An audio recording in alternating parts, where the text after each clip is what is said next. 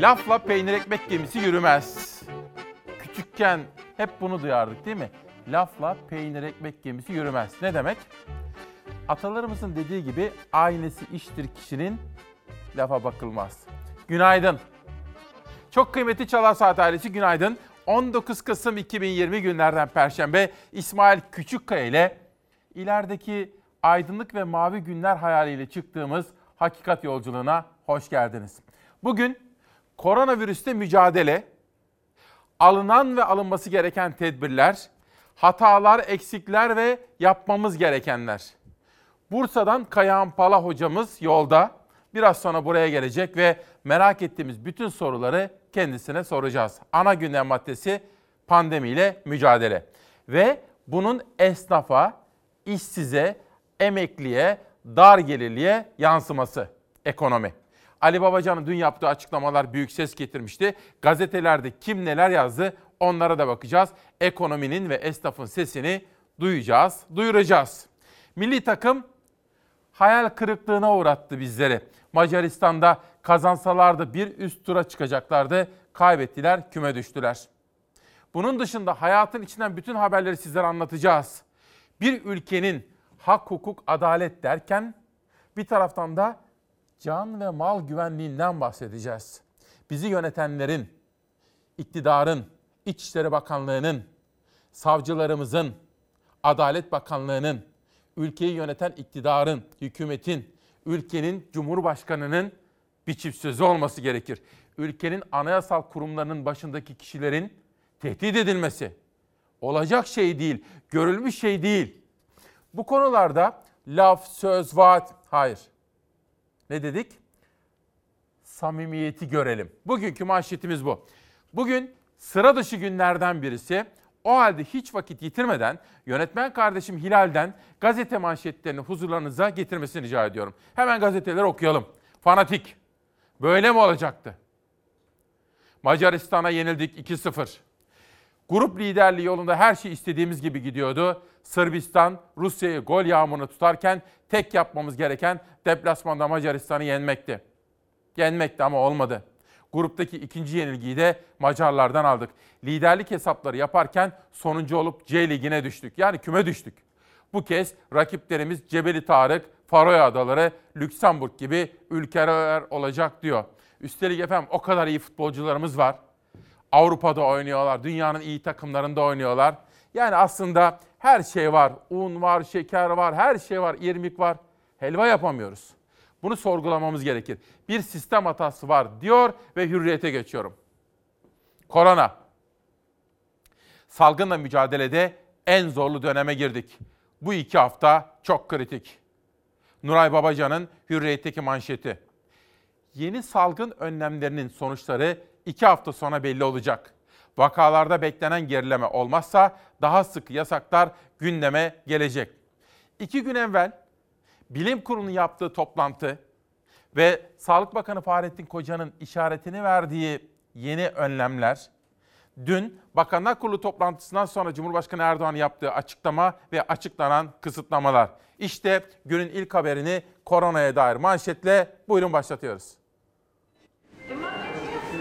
bakım ve yönetim gerektiren sağlık sorunları, ameliyat gerektiren so sağlık sorunları, rehabilitasyon gerektiren sağlık sorunlarına bakamaz durumdayız. Sadece acillere bakıp onlardan çok ciddi ve ağır olanları hastanelere alıp acil olan ameliyatları sürdürebiliyoruz. Durum bu kadar ciddi. Tablodaki sayılarsa uçuşta. Hastanelerin artık Covid yükünü taşıyamadığı gözler önündeyken yeni kısıtlamalar geldi.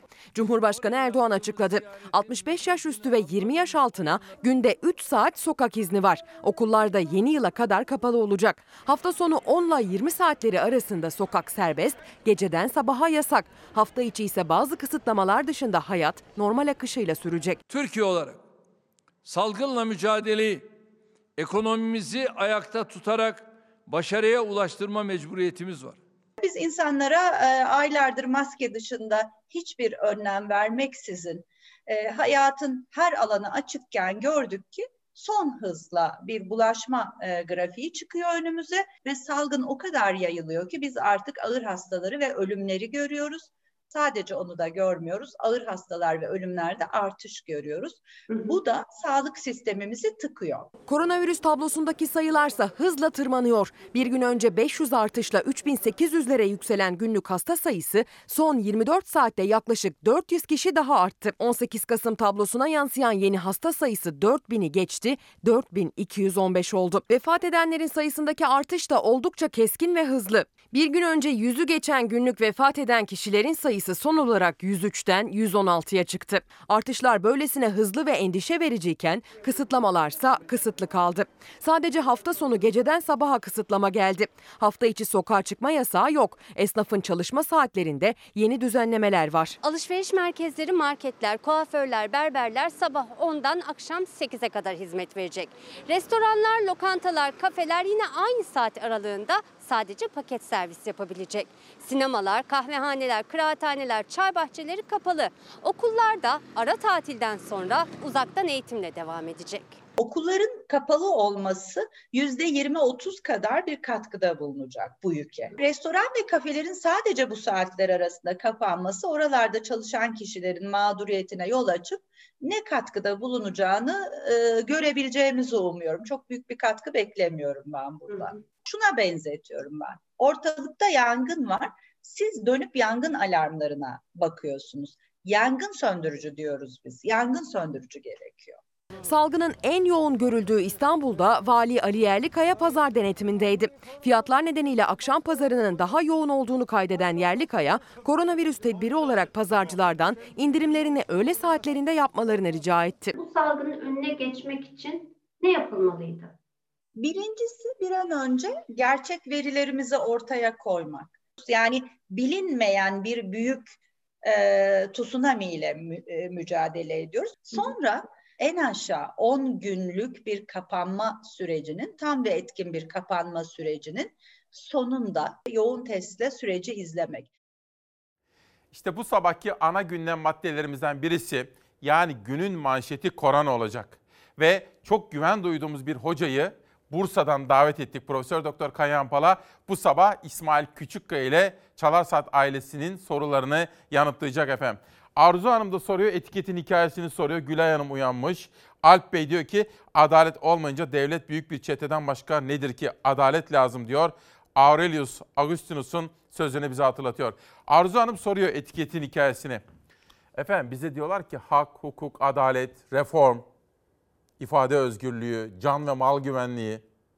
Ama uygulama görmek istiyorum. Ben bugün Sayın Cumhurbaşkanımızdan, İçişleri Bakanımızdan, Adalet Bakanımızdan, savcılarımızdan bir hareket görmek istiyorum. Ülkenin anayasal bir kurumunun, ana muhalefet parti liderinin tehdit edilmesi karşısında hükümet suspus mu kalacak? Hiç sesini çıkarmayacaklar mı? Bizim can ve mal güvenliğimizden kim ve kimler sorumludur diye soracağım. O nedenle inanmak istediğim, destek vermek istediğim hükümetin hukuk reformları konusunda samimiyetini görmek istiyorum. Can ve mal güvenliğimiz tehdit altında mı? Yoksa ülkenin anayasal kurumlarının, ülkenin ana muhalefet partisi liderinin tehdit edildiği bir ortamda nasıl inandırıcı olunabilir? Bunu soracağım bugün. Bütün iyi niyetimle bugün ben iktidardan bir ses bekliyorum, savcılardan bir ses bekliyorum. Hürriyet'ten bir manşet okuyalım. Çakıcı'nın tehdidi için suç duyurusu. CHP lideri Kılıçdaroğlu kendisini tehdit eden organize suç lideri Alaaddin Çakıcı hakkında suç duyurusunda bulundu. Kılıçdaroğlu konuyla ilgili yaptığı açıklamada da Türkiye'nin geldiği hale bakın. Çakalların bulunduğu yerde hiç kimse ama hiç kimse bize bir şey söyleyemez dedi. Çakıcı'nın tehdidine CHP'den de tepki yağdı. CHP'liler sosyal medyada mafya düzenini bitireceğiz başlığıyla tepkilerini dile getirdi. Bugün korona ilişkin haberlerin yanı sıra işte bu konuyu da ana gündem maddesi haline getireceğiz efendim. Bu kuşakta haberim var. Diğer kuşakta Devlet Bahçeli'nin bu konudaki sözleri, tutumları ve açıklamaları da haber olarak sizlerle buluşacak. Hürriyetten sözcüye geçelim. Yasak var, para yok. Kısıtlamalar nedeniyle yüz binlerce esnaf zor durumda. Salgın önlemlerinden olumsuz etkilenen esnaf, kira, borç ve primlerimizi nasıl ödeyeceğiz, ne yiyeceğiz, ne içeceğiz, devlet destek vermeli diyor. Korona salgınında ikinci dalga vurdu. İktidar yeni yasaklar getirdi. AVM, market ve berberlere saat sınırlaması geldi. Restoran, lokanta ve kafeler sadece paket servis yapacak. Kahvehaneler tamamen kapanacak. Zaten iş yapamayan, zor durumdaki esnaf bu yasaklar yüzünden karalar bağladı. Sektör temsilcileri bu yeni kapanma döneminde ayakta kalabilmek için Avrupa'dakine benzer şekilde destek paketi bekliyor. Dün Demokrasi Meydanı'na Ali Babacan katılmıştı. Gerek Ali Babacan burada, gerekse Meral Akşener meclisteki grup toplantı salonunda gerekse Temel Karamollaoğlu haftalık basın toplantısında esnafın içinde bulunduğu durumun ne kadar zor olduğunun ve hükümetin esnafa destek vermesi gerektiğinin altını çizdiler. Bugün bu yayının içerisinde ana manşetlerden birisi de bu olacak. Fakat kafası karışan, kaygılanan kesimler sadece esnafla sınırlı değil. Bir de öğrenciler, veliler ve öğretmenlerimiz var. Bir tarafta hız kesmeden devam eden salgın, diğer tarafta öğrencilerin eğitim hayatı. Yeni alınan tedbirlerle Türkiye'de tüm öğrenciler yeniden uzaktan eğitime geçecek. Ama akıllardaki en önemli soru işareti sınavlar. Milli Eğitim Bakanı Ziya Selçuk uzaktan eğitim süresince sınav yapılmayacağını açıkladı. 20 Kasım Cuma gününden 4 Ocak Pazartesi gününe kadar resmi, özel, örgün ve yaygın tüm eğitim öğretim faaliyetlerine uzaktan eğitim yoluyla devam edeceğiz. 31 Aralık 2020'ye kadar yüz yüze veya uzaktan hiçbir sınav yapılmayacak. Sınavlarla ilgili planlamalar salgın sürecinin seyrine göre ayrıca gerçekleştirilecek. Merhaba çocuklar nasılsınız? Yıl sonuna kadar ders sınavları yapılmayacak. Ama hem salgının seyrini hem de öğrencilerin eğitim hayatlarını en çok etkileyen noktalardan biri merkezi sınavlar. Binlerce öğrencinin aynı anda katıldığı merkezi sınavların nasıl yapılacağına dair henüz bir detay yok. Ama sınav içerikleri uzaktan eğitim müfredatına göre düzenlenecek. Merkezi sınavlara hazırlanan öğrencilerimiz için sınav müfredatının uzaktan eğitim sürecine uyumlu hale getirilmesiyle ilgili çalışmalarımız sürmektedir. Ayrıntılar önümüzdeki hafta kamuoyuyla paylaşılacaktır. Ara tatil sonrasında uzaktan eğitime geçecek öğrencilerin ders programları da velilere kısa mesajda bildirilecek. Özel eğitim ve rehabilitasyon ihtiyacı olan öğrencilerin bireysel eğitimleri ise yüz yüze yapılabilecek. Bugün özel önemli günlerden biri eğitim konusu da ana gündem maddelerimizden birisi. Şimdi kendinizi Güzin Hanım yerine koyun. Bakın bana mesaj yazmış. Pandemi öncesi cıvıl cıvıl çocuğum pandemi sonrası ruh gibiydi. Doktor eve kapanması, sosyalleşememesi nedeniyle uyaran eksikliğine bağlı gelişim geriliği teşhisi koydu. Aylardır maddi manevi uğraşlar, kreş ve özel eğitim desteğiyle iyileştirdik. Kreşler kapanırsa başa döneceğiz. Bakın doğrusu ne biliyor musunuz? Her türlü tedbiri alarak okulları açık tutmamız gerekiyor aslında. Ama bütün tedbirleri alarak, bütün çocuklarımıza o uyarıları yapıp, tedbirleri alarak. Başka her yeri kapatabiliriz. Almanya'da bunu yaptılar mesela. Eğitim, özellikle okul öncesi eğitim o kadar kritik ki. Çünkü bir çocuğun bütün kişilik gelişimi 0-3 yaş arasında belirleniyor biliyor musunuz? Uzmanlar bunu söylüyor. 0-3 yaş arası her şeyden önemli. Biraz daha uzatıyorlar bunu. 3-6 yaş arasını da katıyorlar. Yani 6 yaşına kadar çocuğa ne verdiniz verdiniz. Sözcüden pencereye geçelim. Siyasete mafya gölgesi. Kılıçdaroğlu'na açık tehdit karşısında muhalefet tepkili, iktidar sessiz. CHP Genel Başkanı Kılıçdaroğlu, avukatı Celal Çelik aracılığıyla organize suç örgütü liderliğinden hüküm giymiş olan Alaaddin Çakıcı hakkında Ankara Cumhuriyet Başsavcılığına suç duyurusunda bulundu. Muhalefet partileri tehdidi kınarken iktidar cephesinden hiç kimseye konuya ilişkin açıklama yapmadı diyor. Bakın gerçekten de Cumhurbaşkanı Erdoğan, AK Parti Sözcüsü Ömer Çelik, Adalet Bakanı Abdülhamit Gül, İçişleri Bakanı Soylu, hükümet veya savcılarımız bu konuda acaba hangi girişimde bulunacaklar? Bunu da anayasal düzene gönülden bağlı bizler olarak çok merak ediyoruz efendim. Bir soru daha gelsin, bir manşet daha gelsin.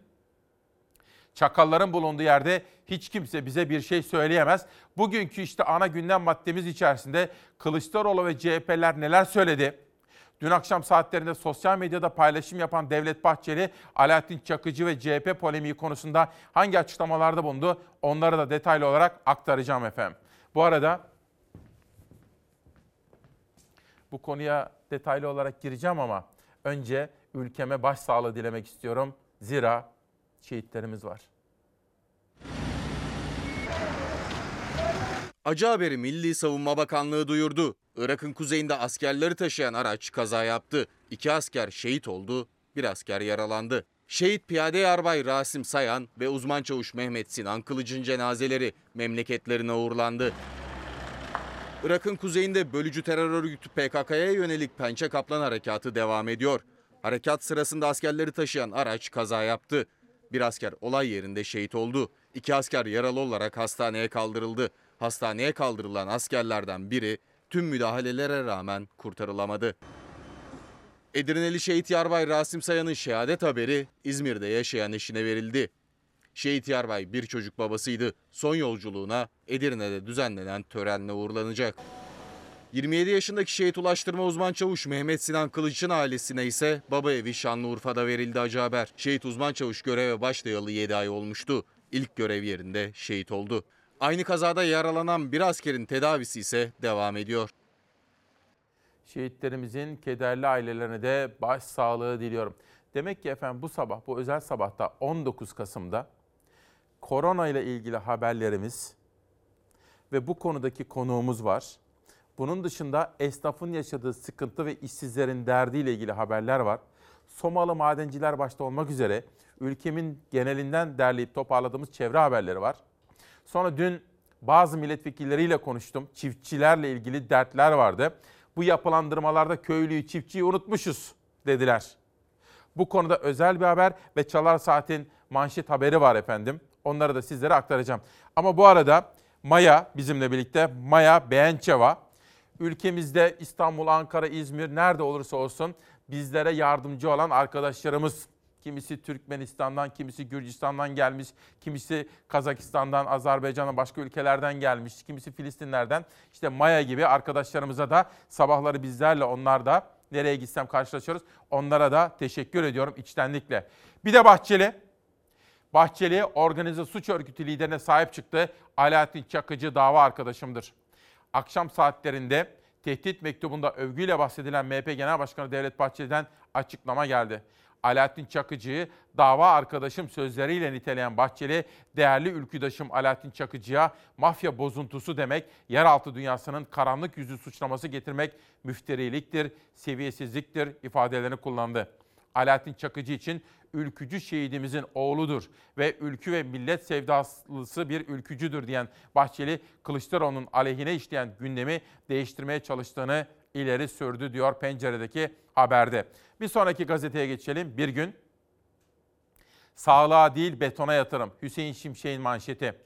Halka acı reçete sunan iktidar bir ayda müteahhide 5.8, silahlanmaya 1.6, örtülü ödeneğe de 1,5 milyar lira akıttı. Hazine ve Maliye Bakanlığı'nın yayımladığı kamunun aylık harcama verileri kriz ve salgının belini büktüğü yurttaşa sırtını dönen AKP iktidarının kamu kaynaklarını nasıl savurduğunu ortaya çıkardı. Muhasebat Genel Müdürlüğü'nün verilerine göre Ekim ayında yap işlet devlet projeleriyle zenginleştirilen yandaş müteahhitlere bir ayda 5.8 milyar liralık ödeme yapıldı. Verilere göre güvenlik ve savunmaya bir ayda 1.6 milyar liralık harcama yapılırken taşıt, uçak, bina, iş makinesi, personel servisi gibi kiralama bedelleri için 2 milyar lira harcandı diyor Hüseyin Şimşek'in Hürriyet'te bir gündeki özel manşetinde efendim. Sağlık Bakanı dün toplantılardan sonra bir takım açıklamalar yaptı. O çok tartışılıyor ya vaka sayısı kaç, ölüm sayısı kaç, rakamlar şeffaf ve güvenilir mi, doğru bilgiler kamuoyuyla paylaşılıyor mu gibi tartışmalar vardı. İşte Sağlık Bakanı'nın açıklaması. Ölen kişi ya öldüğü ilde veya resmin resmen ikametinin olduğu ilde ya da ailesinin uygun gördüğü ilde memleketinde defnedilebilmektedir. Üç ayrı yer, üç ayrı il söz konusu. Belediyelerin verileri kendi illerindeki defin sayılarını ortaya koyar. Türkiye İstatistik Kurumu verilerinde dağılım ölen kişilerin ikamet adresine göre yapılır. Yani kişi İstanbul'da yaşadığı halde ikamet adresi şayet Sivas ise TÜİK onu Sivas olarak kaydeder. Dolayısıyla belediye ile TÜİK verileri arasında bir fark oluşur. Birkaç il belediyesi verilerine bakıp sonu çıkarmak veya bu iki kaynağı harmanlamak yanlış olur. Yılın sonu beklenirse TÜİK verileriyle diğer verilerin çakıştığı zaten görülmüş olacaktır. Covid-19 kaynaklı tespit edilmiş ölümlerin sayısı 8062'dir, daha fazladır. Daha az veya daha fazla değildir. Ölüm nedenleri TÜİK tarafından Dünya Sağlık Örgütü'nün standart sınıflanmasına göre yayınlanır. Bu sınıflamada enfeksiyon ve parazit hastalıkları başlığı altında bulaşıcı hastalıklardan bahsediyorum. 21 alt başlık ve 932 hastalık bulunmaktadır. Sadece Covid değil. Bağırsak enfeksiyonları, hepatit, tüberküloz, AIDS bunlardan bazıları. Covid-19 ise şu an için en çok akla gelenidir. Covid ölümlerinin bulaşıcı hastalık başlığı altında verilmediği açıktır. Bunları sırf bulaşıcı hastalık sebebiyle ölüm diye Covid-19 hanesine yazmak yanıltıcıdır. Bugün Bursa'dan hocamız geliyor. Profesör Kayahan Pala davet ettim. Kırmadı bizi. Biraz sonra burada korona ilişkin en güncel soruları ve tartışmaları kendisiyle paylaşacağız. Sema Hanım diyor ki, bu nasıl bir sessizliktir? Acaba ortaya çıkan manzaradan iktidar memnun mudur? Hiç sanmıyorum. Kabulleniyorlar mı? Söylenenler haklı mı? Öyle mi görüyorlar?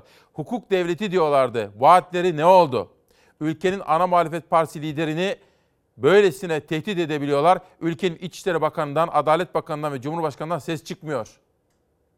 İşte o nedenle ben bugün dedim ki samimiyeti görelim. Çünkü sonuç itibariyle ortaya çıkan manzara Cumhurbaşkanı Recep Tayyip Erdoğan'ın yönettiği ülkede oluyor. Hiç zannetmem ki memnun olsun ortaya çıkan manzaradan. Yani ülkenin ana muhalefet partisi liderini bu şekilde tehdit edebiliyorlarsa yani yönettiği ülke konusunda insan üzülür o zaman. Dolayısıyla ben bugün hükümetten bir açıklama bekliyorum bu konuda. Savcılardan, Adalet Bakanlığı'ndan, İçişleri, Bak İçişleri Bakanlığı'ndan gelmez ama en azından savcılardan bir hukuki işlem gelebilir bugün. Şöyle bir mesaj okuyalım. Necat Sezengöz, değerli İsmail kardeşim, Cumhur cephesinden günlerdir bir yorum ya da savcılardan bir girişim yoksa, üstelik bir de savunuyorlarsa, vay vatanımızın, milletimizin haline diyor. İşte ben bu nedenle bugün bir girişim olursa, o zaman her birimizin can ve mal güvenliği konusunda devletimizin yetkili birimleri, yetkilileri harekete geçiyorlar derim efendim. Bir günden sabaha geçelim. Sabahta bir manşet. Güçlü Türkiye için şahlanış dönemi. Hasan Ay'ın manşeti. Başkan Erdoğan, top Türkiye Ekonomi Şurası'nda iş dünyasına net mesajlar verdi. Vites yükseltmek yetmez, araç değiştirmek gerekir. Şimdi önümüzde yeni bir dönem var diyor Cumhurbaşkanı Erdoğan ülkemiz hazırlık devrini geride bırakıp şahlanış dönemine giriyor. Artık vites yükseltmenin bile yeterli olmadığı, araç değiştirmenin gerektiği bir dönemdeyiz. Çok daha güçlü bir şekilde üretime, yatırıma, istihdama ve ihracata odaklanmamız gerekiyor diyor Sayın Erdoğan. Buradan bir sonraki gazeteye geçelim. Cumhuriyet. Manşet. Çakıcı düzeni. Mafya lideri ana muhalefet liderine savaş açtı. İktidar sessiz, savcılar seyrediyor. İktidarın hukuk reformu açıklamaları yaptığı bir dönemde çete lideri Alaaddin Çakıcı, Kılıçdaroğlu'na yönelik hakaret ve tehditlerini dün de sürdürdü. İktidar dün gün boyu sessiz kalırken savcılar hakaret ve tehditleri izlemekle yetindi. Bahçeli dava arkadaşım diyerek Çakıcı'ya destek verdi. Çakıcı hakkında suç duyurusunda bulunan Kılıçdaroğlu Erdoğan'ı eleştiriyorum Bahçeli. Bahçeli'yi eleştiriyorum. Yeraltı dünyasının lideri cevap veriyor. Çakallar bize bir şey söyleyemez dedi. CHP, Cumhur İttifakı'nın üçüncü ortağı mafyadır. Devlet krizinin zirvesindeyiz açıklaması yaptı diyor. Bu arada Ali Babacan çok çarpıcı bir değerlendirme yaptı. Bu ortaya çıkan manzaradan sonra iktidarın Türkiye'yi adeta 90'lı yıllara geri götürdüğünü söylüyor Ali Babacan. 90'lı yıllardaki gibi bir manzarayla karşı karşıyayız diyor ve sert bir eleştiri yöneltiyor Deva Partisi lideri Ali Babacan. Birazcık da dünyaya bakalım. Putin, Cumhuriyet'te bir manşet vardı. Hazır mı İlhan? Heh, Putin ikna etmiş. Rusya lideri Dağlık Karabağ'da Türk askeri olmayacağını söyledi. Türkiye'nin Dağlık Karabağ'da barış gözlem misyonunda yer alacağı belirten Putin askerlerini Azerbaycan tarafına yerleştirmesi konusunda Türkiye'yi ikna ettim. Aksi takdirde bu Ermenistan tarafından provokasyon olarak algılanacaktı dedi. O halde şimdi Putin ve Kafkaslara gidiyoruz. Rezil vəziyyətdə olan Paşinyan 7 şərt bizə irəli sürdü. Başına vurduq bütün o şərtləri. Putin Karabağ Anlaşması'yla daha fazla kan dökülmesinin önlendiğini söyledi. Ermenistan'ı uyardı. Karabağ Anlaşması'na uyulmaması intihar olur dedi. Karabağ'da ateşkesi denetleyecek ortak gözlem merkezine asker gönderilmesini öngören tezkere Türkiye Büyük Millet Meclisi'nde kabul edildi. HDP'nin retoyu verdiği tezkere Türk askerine bölgede bir yıl süreyle görev yapma hakkı tanıyor. Tezkerenin görüşüldüğü saatlerde Rusya lideri Putin devlet televizyonundaydı. Azerbaycan'ın topraklarını işgalden kurtardığı Karabağ harekatını değerlendirdi. Hedefinde Ermenistan Başbakanı Paşinyan vardı. Rus lider Aliyev'i harekatın ortalarında ateşkes için ikna ettiğini ancak Paşinyan'ın çatışmayı sürdürmek istediğini söyledi. Bunun sonucunda Şuşa'da hezimete uğradığını anlattı. Biz göstərdik kim kimdir. İti qovan kimi Azərbaycan əskəri onları qoy- qovur. Putin Ankara'yı suçlayan Erivan yönetimini de eleştirdi. Türkiye uluslararası hukuku ihlal etmekle suçlanamaz dedi.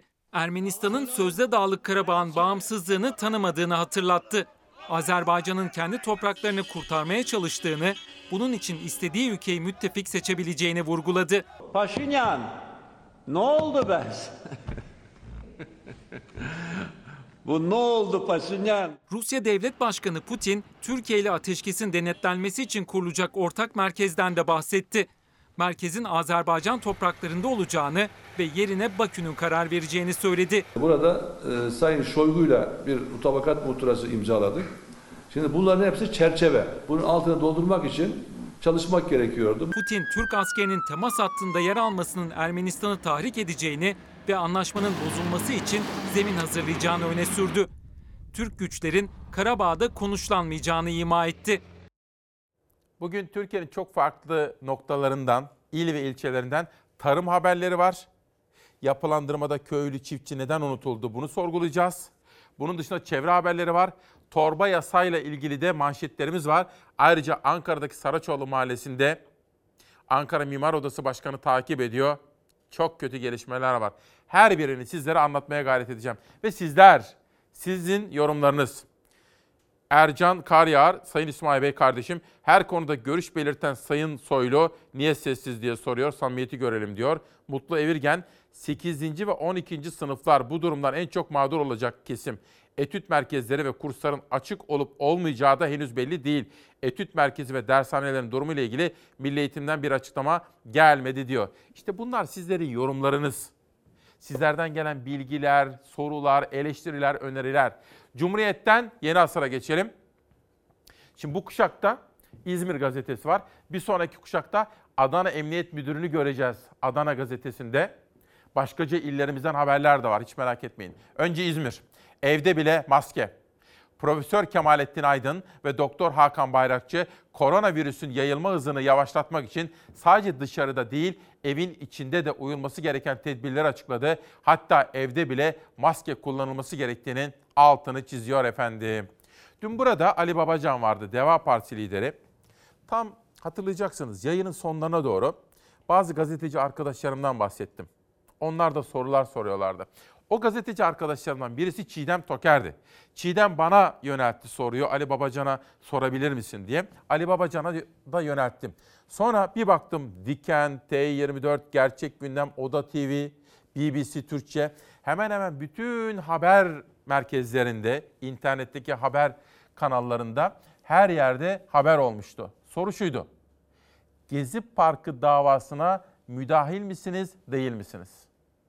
İki gazeteci arkadaşımın sorusu var. Çiğdem Toker Gezi Parkı davasına müdahil diyor. Devam ediyor mu diye soruyor Çiğdem. Şimdi orada gerçekten çok yanlış bilgi var, bilgilendirme var. Aslında bu gazetecilerimiz de işini iyi bilen arkadaşlarımız ama dosyalara bakmalarında fayda var. Müdahalelik diye bir şey söz konusu değil. Bu davayla ilgili benim kendi imzamla bir katılmam da söz konusu değil. Şikayetim de söz konusu değil. Peki. Bu davadaki konu şudur. Bu davada e, savcı tek taraflı olarak bütün hükümeti, o gün ben de bakan idim, bütün bakanları mağdur olarak değerlendirmiş. Bizi mağdur listesine koymuş.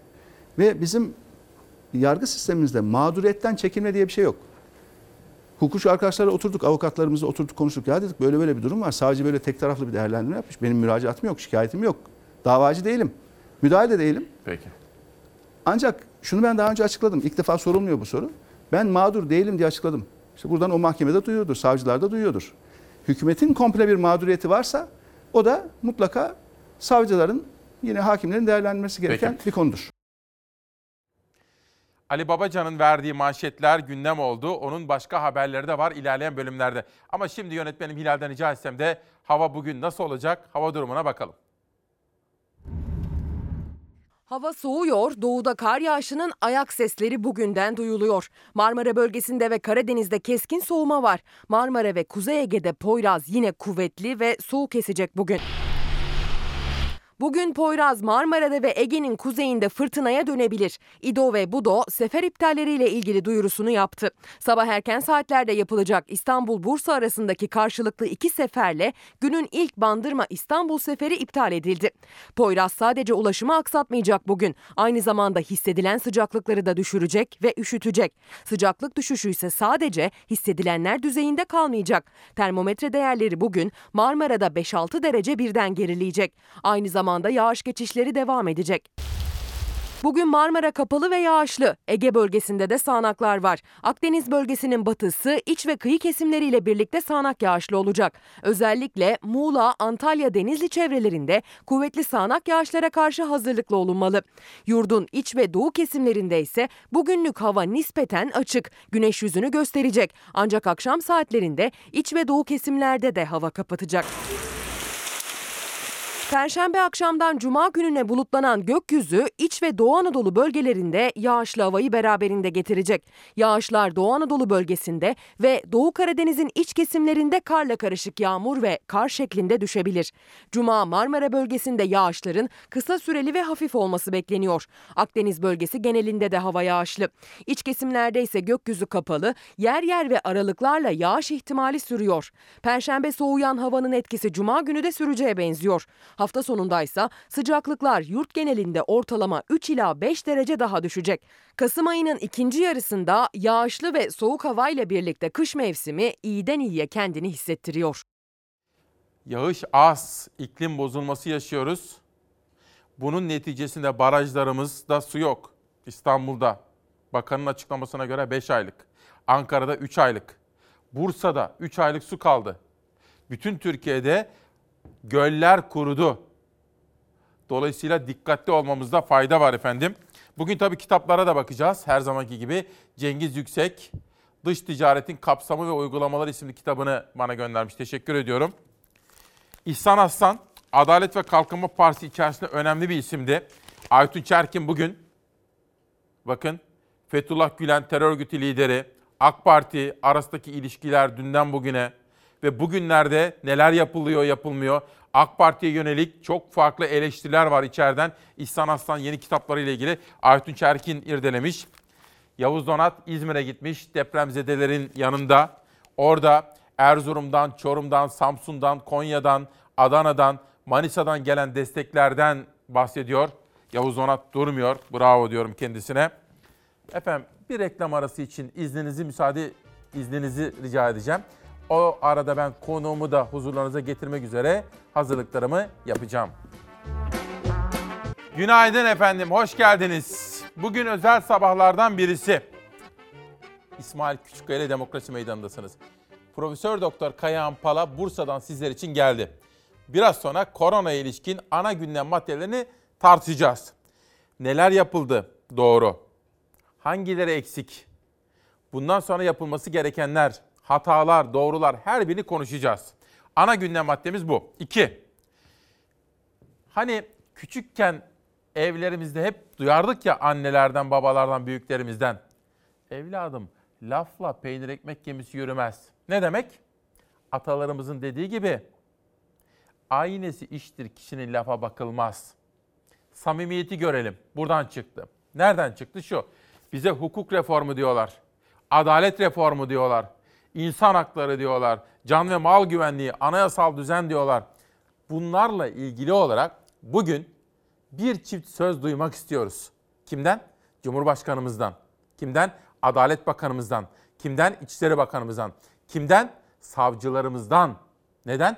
Ülkenin anayasal bir kurumunun, ana muhalefet partisinin lideri açık açık tehdit ediliyor ve iktidardan ses çıkmıyor. Ana gündem maddelerimizden birisi de bu olacak. Etti iki. Üç, ekonomi. Dün buraya gelen Ali Babacan'ın yaptığı açıklamalar. Dün meclis grubunda konuşan Akşener'in yaptığı açıklamalar. Dün haftalık basın toplantısında konuşan Temel Karamollaoğlu'nun açıklamaları ve iktidarın. Dün Cumhurbaşkanı'nın Odalar Birliği'ndeki sözler üzerinden ekonomiyi de konuşacağız. Ama şimdi samimiyeti görelim dediğimiz bu özel sabahta yönetmenim Hilal'den rica ediyorum. ikinci tur gazeteler geliyor. Maalesef efendim küme düştük. Maalesef. Foto maç olacak şey değil. Liderlik için sahaya çıktık, küme düştük. Milli takımımız Uluslar B Ligi'nde Macaristan'a 2-0 yenilerek grup sonuncusu oldu ve C Ligi'ne düştü. İşte bakın hüsran, küme düştü Türkiye efendim. Üzerinde daha fazla konuşmak istemiyorum. Moralimiz bozuk. Bir sonraki gazeteye geçelim. İlk turda hürriyet vardı, bu kez milliyet var. Hayat olağan akışında. Yeni tedbirlere ve üst üste uyarılara rağmen hayat olağan akışında. Bu çarpıcı fotoğraf bize neyi söylüyor? Gökhan Karakaş'ın yazdığı, resimlediği bu fotoğraf üzerinden Kayağan Pala'ya sorularımız olacak. Ana gündem maddesi bu olacak. Bir sonraki gazete Pencere. Erdoğan'ın niyeti reform değil acı reçete. İyi Parti Genel Başkanı Meral Akşener partisinin grup toplantı salonunda konuştu. Hükümete ekonomik krizden çıkış için önerilerde bulundu. Özellikle israftan, şatafattan kaçınılması gerektiğinin altını çizdi Meral Akşener. Bir de Ali Babacan var. Dün Çiğdem Toker'in yayınımızdaki sorusu üzerine Ali Babacan'ın yaptığı açıklamalar Diken.com, Sputnik, BBC Türkçe, hemen hemen T24, Gerçek Gündem, Oda TV pek çok haber sitesinde ana gündem maddesi oldu. Deva Partisi Genel Başkanı Ali Babacan, Fox TV'de İsmail Küçükkaya ile Çalar Saat programına konuk oldu. Babacan, Gezi davasında ben şikayetçi değilim, müdahil de değilim. Savcı o gün hükümetin mağdur olduğu düşüncesiyle hükümet üyelerine tek tek yazmış. Hukukçu arkadaşlarla oturup konuştuk. Çekilme de söz konusu olmuyormuş dedi. Babacan'ın sosyal medya hesabından başlattığı Korkma Türkiye kampanyası paylaşımına Gezi Parkı davacısı olduğu hatırlatmıştı diyor efendim. Pencereden bir haber daha gelsin. AKP iktidarı faiz lobisinin önünde diz çökmüştür. Cumhurbaşkanı Erdoğan'ın acı reçeteden bahsettiğini ifade eden HDP milletvekili Garo Paylan, gelecek yıl bütçeden 200 milyar lira faiz ödenecek. Bir kez daha AKP iktidarı faiz lobisinin önünde diz çökmüştür dedi. HDP Diyarbakır milletvekili Garo Paylan, ülkemiz enflasyon, faiz, döviz kuru sarmana girdi dedi. Paylan, mecliste düzenlediği basın toplantısında Merkez Bankası'nın bugün faiz kararını açıklayacağını belirterek neredeyse herkesin bunu konuştuğunu belirtti diyor efendim. İşte şimdi günün manşetine geliyoruz. Ülkenin ana muhalefet partisinin lideri Alaaddin Çakıcı tarafından açık açık tehdit ediliyor. Bu durumda olması gereken, yapılması gereken bir takım uygulamalar vardır diye düşünüyorum. Acaba nedir? Ben Erdoğan'ı eleştiriyorum. Bahçeli cevap veriyor. Bahçeli'yi eleştiriyorum. Yeraltı dünyasının bir lideri cevap veriyor. Ya şu Türkiye'nin geldiği hale bakın Allah aşkına. Değerli ülküdaşım Alaaddin Çakıcı'ya mafya bozuntusu demek, yeraltı dünyasının karanlık yüzü suçlaması getirmek müfterilik, seviyesizlik, rezilliktir. MHP lideri Devlet Bahçeli, CHP Genel Başkanı Kemal Kılıçdaroğlu'na hakaret ve tehdit dolu bir mektup yazan Alaaddin Çakıcı'ya sahip çıktı. Çakıcı için ülke ve millet sevdalısı, vatan evladı ifadelerini kullandı. Elbette üzerine atılı suçların bedelini uzun yıllar cezaevinde kalarak ödemiş bir vatan evladıdır. CHP lideri Kemal Kılıçdaroğlu partisinin grup toplantısında suç örgütü liderliğinden 16 yıl hapis yattıktan sonra son ceza infaz düzenlemesiyle tahliye olan Alaaddin Çakıcı göndermesi yaptı. İktidarı ve MHP'yi eleştirdi. Mafya liderlerini bırakıyorsun. Uyuşturucu kaçakçılarını bırakıyorsun. Ama düşünce özgürlüğü birisi düşüncesini ifade etmiş yakalayıp hapse atıyorsun. Kılıçdaroğlu'nun bu sözlerine Çakıcı'dan ağır ifadelerle dolu bir yanıt geldi. CHP liderinin avukatı o mektuptan sonra hakaret ve silahlı tehditten savcılığa suç duyurusunda bulundu. Sizlerden korkmadık ki gölgenizden korkalım. Çakıcı'ya CHP'den tepkiler çığ gibi büyüdü. AK Parti cephesinden henüz bir açıklama gelmedi. Akşam saatlerinde ise Cumhur İttifakı ortağı Devlet Bahçeli Çakıcı'ya sahip çıkan bir açıklama yaptı. Kılıçdaroğlu ve yanında yöresinde yuvalanan işbirlikçilere cevabım şudur. 1. Alaaddin Çakıcı Çakıcı bir ülkücü şehidimizin oğludur. 2. Alaaddin Çakıcı ülke ve millet sevdalısı bir ülkücüdür. 3. Alaaddin Çakıcı benim dava arkadaşımdır. Hukukun olmadığı yerde, devlette liyakatin çöktüğü yerde, yargının olmadığı yerde bir süre sonra devlet organize suç örgütü haline dönüşebilir. MHP lideri Bahçeli, Çakıcı için mafya ifadesinin kullanılmasına karşı çıktı. Kılıçdaroğlu'na yönelik sert sözler kullandı. Kılıçdaroğlu mafya arıyorsa, yeraltı dünyasının kanlı yüzlerini görmek istiyorsa, el ele gönül gönüle olduğu hainlere bakması, şayet onuru varsa nedamet duyması tavsiyemdir. Hiç kimse unutmasın. Bizim ruhumuzu oluşturan temel öge Kuvayi Milliye'dir. Çakalların bulunduğu yerde hiç kimse ama hiç kimse bize bir şey söyleyemez. Şimdi bu önemli bir konu ve burada iktidardan biz bir adım, bir açıklama bekliyoruz efendim. Şöyle düşünüyorum. Diyelim ben ülkeyi yöneten iktidarın içinde olsam, üst düzey olsam, üzülürüm böyle bir manzarada. Diyelim ben Kılıçdaroğlu'nu hiç sevmiyorum. Ülkeyi yönetiyorum. Hiç sevmiyorum Kılıçdaroğlu'nu. Hiç haz etmiyorum, hoşlanmıyorum. Hatta çok kızgınım ona diyelim. Ama ülkeyi biz yönetiyoruz diyelim.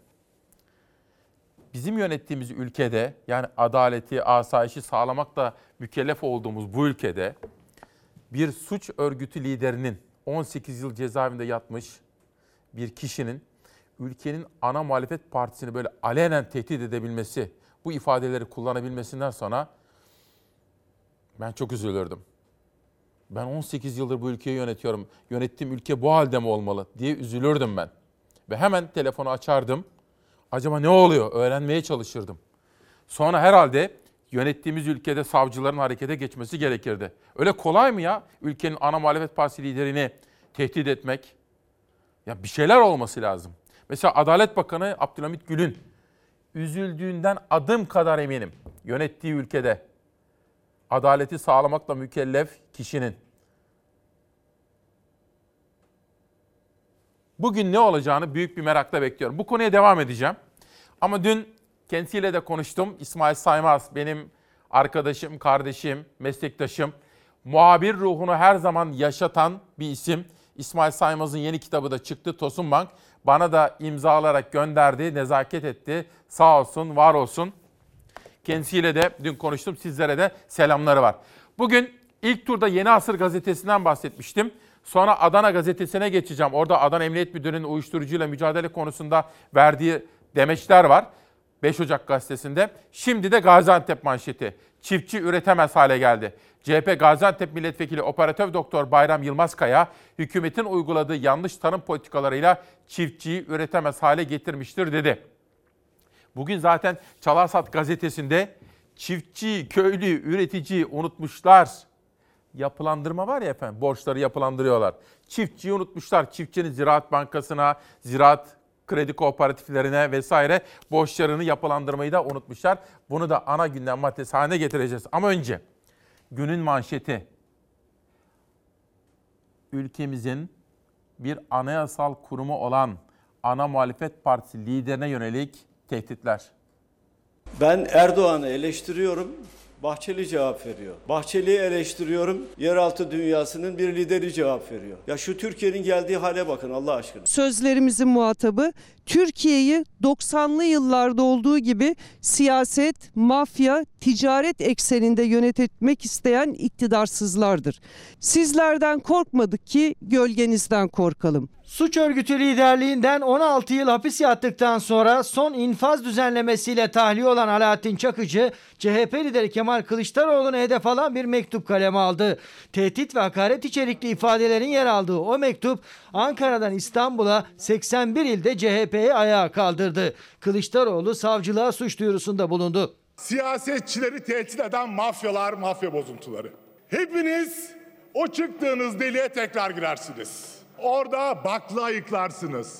84 milyonun vergileriyle görev yapan o savcılara hakkımızı helal etmiyorum. Hukukun olmadığı yerde, devlette liyakatin çöktüğü yerde, yargının olmadığı yerde bir süre sonra devlet organize suç örgütü haline dönüşebilir. Kılıçdaroğlu grup toplantısında Çakıcı göndermesiyle MHP lideri Bahçeli'ye adalet, hukuk ve demokrasi reformundan söz eden Erdoğan'a yüklenmişti. Mafya liderlerini bırakıyorsun. Uyuşturucu kaçakçılarını bırakıyorsun. Ama düşünce özgürlüğü birisi düşüncesini ifade etmiş yakalayıp hapse atıyorsun.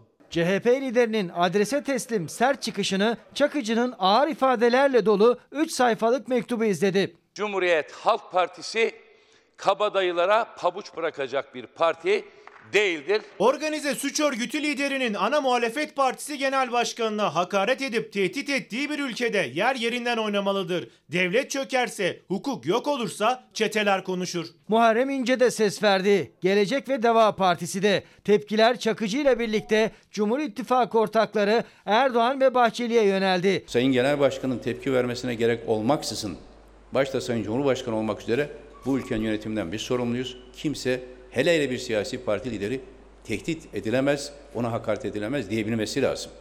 Bu denemediği için bugün problem var. Bir suç örgütü yöneticisi bir siyasi parti liderini açıkça tehdit ediyor ancak hakkında soruşturma başlatılmıyor. Adrese teslim afla tahliye edilen bu kişinin ve arkasını dayadığı kişilerin ülkemizi yeniden 90'lı yılların karanlığına götürmesine izin vermeyeceğiz. Kılıçdaroğlu'nun avukatı Celal Çelik ise müvekkiline alenen hakaret ve silahlı tehditten Çakıcı hakkında Ankara Cumhuriyet Başsavcılığına suç duyurusunda bulundu. Hiç kimse unutmasın. Bizim ruhumuzu oluşturan temel öge Kuvayi Milliye'dir.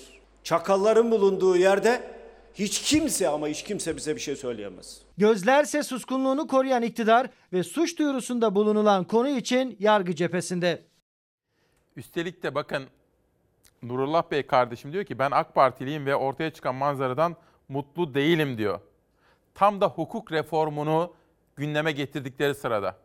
Hani inanmak istiyoruz, desteklemek istiyoruz hukuk reformu. Ülkemiz böyle pırıl pırıl olsun istiyoruz değil mi? Ama bu görüntü, bakın bu ortaya çıkan görüntü en çok kime zarar verir? Hadi söyleyin.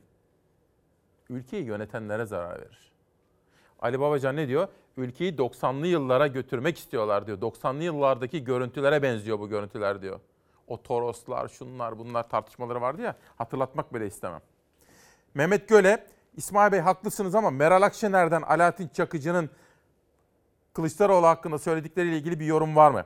Haklısınız, bu konuyu da takip edeyim. Ama ülkeyi yöneten kişi o değil. Hani biz ülkeyi yönetenlerden bir açıklama bekliyoruz. Ama haklısınız, Akşener'den de öğrenelim. Bilun Dohmen, biri de diyor, miting yapıp kanınızı oluk oluk akıtırım dememiş miydi İsmail Bey diyor. Bütün bunlar tesadüf mü diye soruyor efendim. Bugün farklı köşe yazılarından alıntılar yapıyorum ya. Aytun Çerkin uzun yıllar Adalet ve Kalkınma Partisi'nin en etkili isimlerinden birisiydi. İhsan Aslan ve oğlu Mücahit Aslan. İhsan Aslan'ın bugünkü, bugünlerde kitapları çıktı. Aytun Çerkin şuraya bakın. Çok önemli bir bölüm var. BBC Türkçe'de de bir röportajı çıktı İhsan Aslan'ın. Ne zaman ki diyor, ne zaman ki ciddi bir mücadeleyle askeri vesayeti ortadan kaldırdık, orada yılana sarıldık Fethullah Gülen'e. İşbirliği yaptık. Sonra FETÖ'nün vesayeti gündeme gelmeye başladı. Yani FETÖ güçlendi.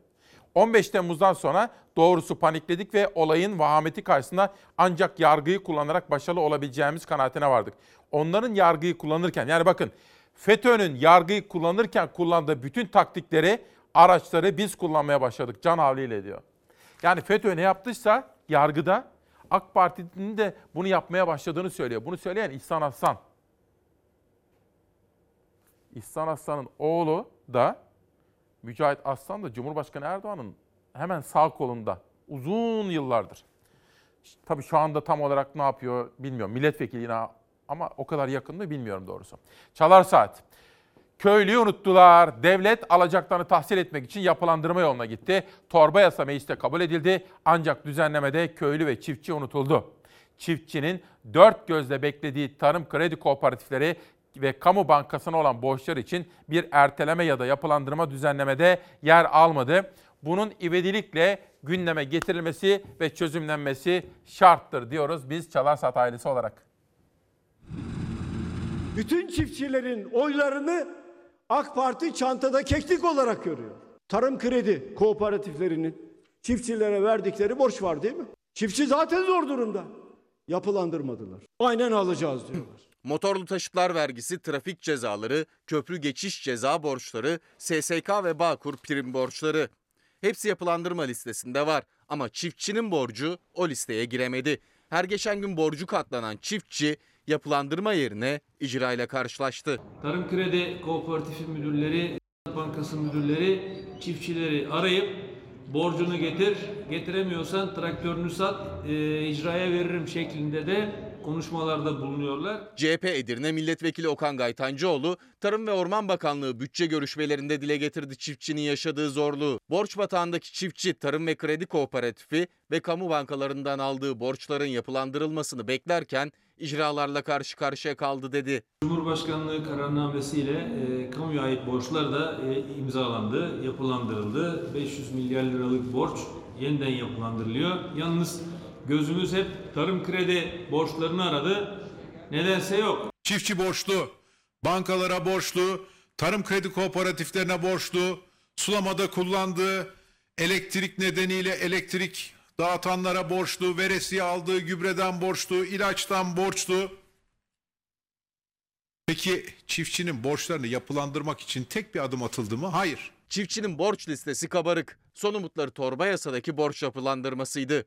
Borçlarının yapılandırılacağı söylendi çiftçi ama çiftçinin borcu değil, çiftçiye kredi veren kooperatiflerin bakanlığa olan borçları yapılandırıldı. CHP Parti Sözcüsü Faik Öztrak çiftçinin borçlarının yapılandırılmasıyla ilgili verilen vaatlerin yerine getirilmediğini ileri sürdü. Torba kanunla çiftçinin tarım kredi kooperatiflere olan borçları yapılandırılacak diye haber yaptırıyorlar. Ama bakıyoruz torba kanunda böyle bir düzenlemeyi göremiyoruz. Çiftçinin her gün daha da borçlandırılması muhalefetin öncelikli gündemi. CHP Tekirdağ Milletvekili İlhami Aygun da torba yasada adı geçmeyen çiftçinin borcunun 18 yılda 70 katına çıktığını açıkladı. 2002'de 2.4 milyar lira olan çiftçinin borcu sizin başarınız sayesinde 18 yıllık başarı hikayenizde çığ gibi büyüdü. 170 milyar liraya geldi arkadaşlar. Çiftçinin tarım krediye borçlarını yapılandıralım, faizlerini silelim. Hasan Bey diyor ki, günaydın İsmail kardeşim, ana muhalefet parti liderini linç etmeye kalkışanlara çubukta olmuştu ya. Bu ülkede ne yapıldı ki? Bu arada şimdi tehdit mektubunda ne yapılsın diyor. Canan Güllü, Türk Kadın Dernekleri Federasyon Başkanı diyor ki, İsmail Bey kardeşim günaydın. Esefle karşıladığımız bu durum Türkiye Cumhuriyet tarihinde maalesef bir ilktir. Bu bir kırılma noktasıdır. Bu tehdit Cumhuriyetimize, anayasamıza ve yasalarımıza karşı yapılmış değil midir? Topluma karşı suç işlenmiş değil midir? Tehdit edilenin kimliği önemli değildir. Önemli olan şudur. Bu tehdit hukuk, kanun karşısında, anayasa karşısında cezasız kalırsa, toplum nezdinde tepkisiz bırakılırsa bunun sonucu nereye kadar uzanacaktır? Bunu düşünmemiz gerekiyor. Bunun karşısında durulması gerekmektedir saygılarımla. Üstelik bu tehdidi yapan kişinin geçmişte eşini kiralık bir katile öldürtmüş olduğu da düşünülünce durum ne kadar vahimdir diyor Canan Güllü. Bakın ne kadar çarpıcı, ne kadar düşündürücü bir durumla karşı karşıyayız. Bir gazete manşeti gelsin. Pencerede acı reçete haberi vardı. Acı reçete manşetini sizlere sunmak istiyorum.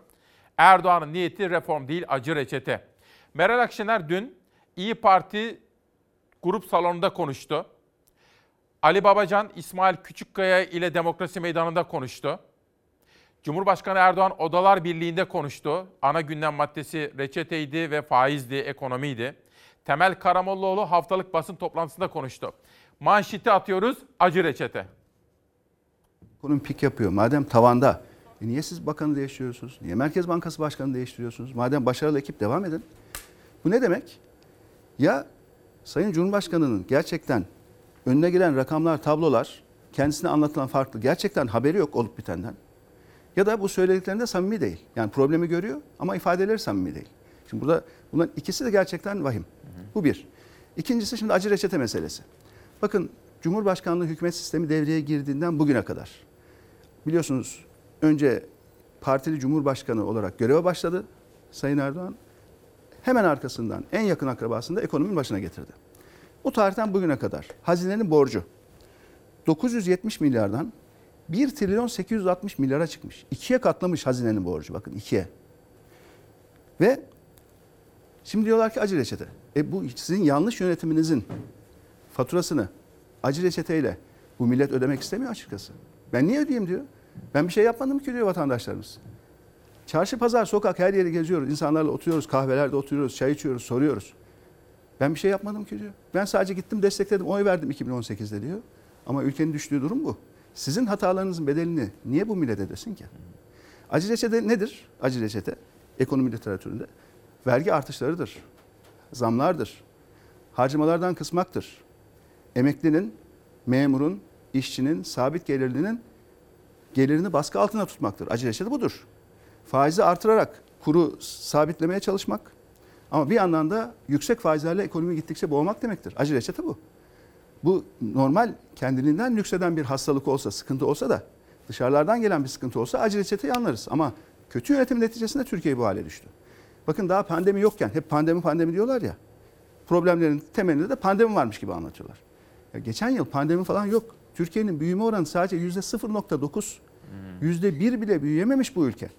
Bütün dünyada likidite bolluğu varken, gelişmekte olan ülkelerin hepsi kalkınırken Türkiye yerinde saymış. Niye? Kötü yönetim. İyi yönetim için İsmail Bey, bu Evet. ülkenin tekrar ayağa kalkması için öncelikle dürüst ve işin ehli kadrolar lazım. O böyle bir iki tane bakan başkan değiştirmekle olmaz. Siz aşağıya doğru kademe kademe kademe bir sefer bu kadroyu yenileyeceksiniz. Ekonomiyle ilgili başkaca haberlerim var. Özellikle 65 yaş üstü ve esnafa ilişkin efendi. Dün bir vesileyle benim arkadaşım var, komşum var. Feride Savaş onu aramıştım. Tam da bir eczacının yanındaydı Türkan Hanım'ın. Türkan Demirli. Böyle hoş sohbet ediyorduk Türkan Demirli ile. Onlar da böyle çok e, akıllı kızlar yetiştirmiş bir aile. Eşiyle birlikte Erdal Bey ile birlikte 25. evlilik yıl dönümlerini kutluyorlardı. Ben de kutladım onları. Hoş sohbet edip telefonda konuşuyoruz tabii. Oradan laf laf açtı, laf laf açtı. Dedim ki nedir bunun sırrı dedim. Dedi ki birazcık eğlenmeye bakmak lazım. Her şeyi ciddiye almak lazım ama o kadar da abartmadan dedi. Çok ince ama önemli bir nüans gibi geldi bana. Bu, bu vesileyle onları da kutluyorum buradan bir kere daha. Eftalya Köseoğlu Aşırı Tuhaf isimli kitabını yazmış ve bana göndermiş. Hani biraz evvel Murat Bey de bana şunu soruyordu. Tamam bu tablo karşısında peki nasıl iyimser olabiliyorsun diyordu. İşte aklım oradan geldi. Türkan Hanım'dan geldi. Nasıl iyimser olabiliyoruz? Ülkede ne olursa olsun savcılar var bunu biliyorum. Ülkede ne olursa olsun hakimler var bunu biliyorum. Cumhuriyetin, milletin. Ülkede ne olursa olsun yüce mahkemeler var. Bakın karayollarında yürüyüş yasak değil. Anayasa Mahkemesi'nden gerekçe. Bir günden okuyorum bunu, Bir Gün Gazetesi. AYM'nin yani Anayasa Mahkemesi'nin şehirler arası karayollarında gösteri yürüyüşleri düzenlenemez şeklindeki hükmün iptaline ilişkin gerekçesinde karayollarında protestonun yasaklanamayacağı vurgulandı. Anayasa Mahkemesi gibi yüce mahkemelerimizden evrensel hukuk kuralları çerçevesinde kararlar çıkıyor. Bizim de o zaman hukuk dünyasına ilişkin iyimserliğimiz artıyor. Murat Bey sordu, oradan aklıma geldi. Sosyal medyanın şekillenen gündemi. Profesör Acemoğlu, Türkiye 2000'lerden daha kötü bir konuma geldi.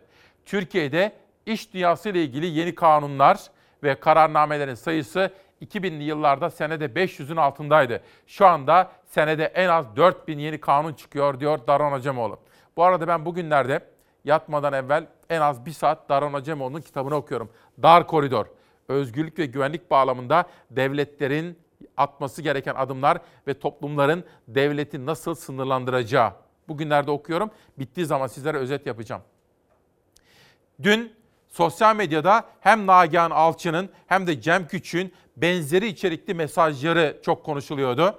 Hem Nagihan Alçı hem de Cem Küçük, Osman Kavala'nın ve Ahmet Altan'ın artık cezalarını fazlasıyla çektikleri için tahliye edilmeleri gerektiğine dair açıklamaları manşetti dün gün boyu. Ağrı Belediye Başkanı Savcı Sayan'dan bomba iddia. Kürt siyasetçiler parti kurup Cumhur İttifakı'na destek verecekler diyor. Bunlar da internethaber.com'da manşet. Bir bilgi vermek isterim.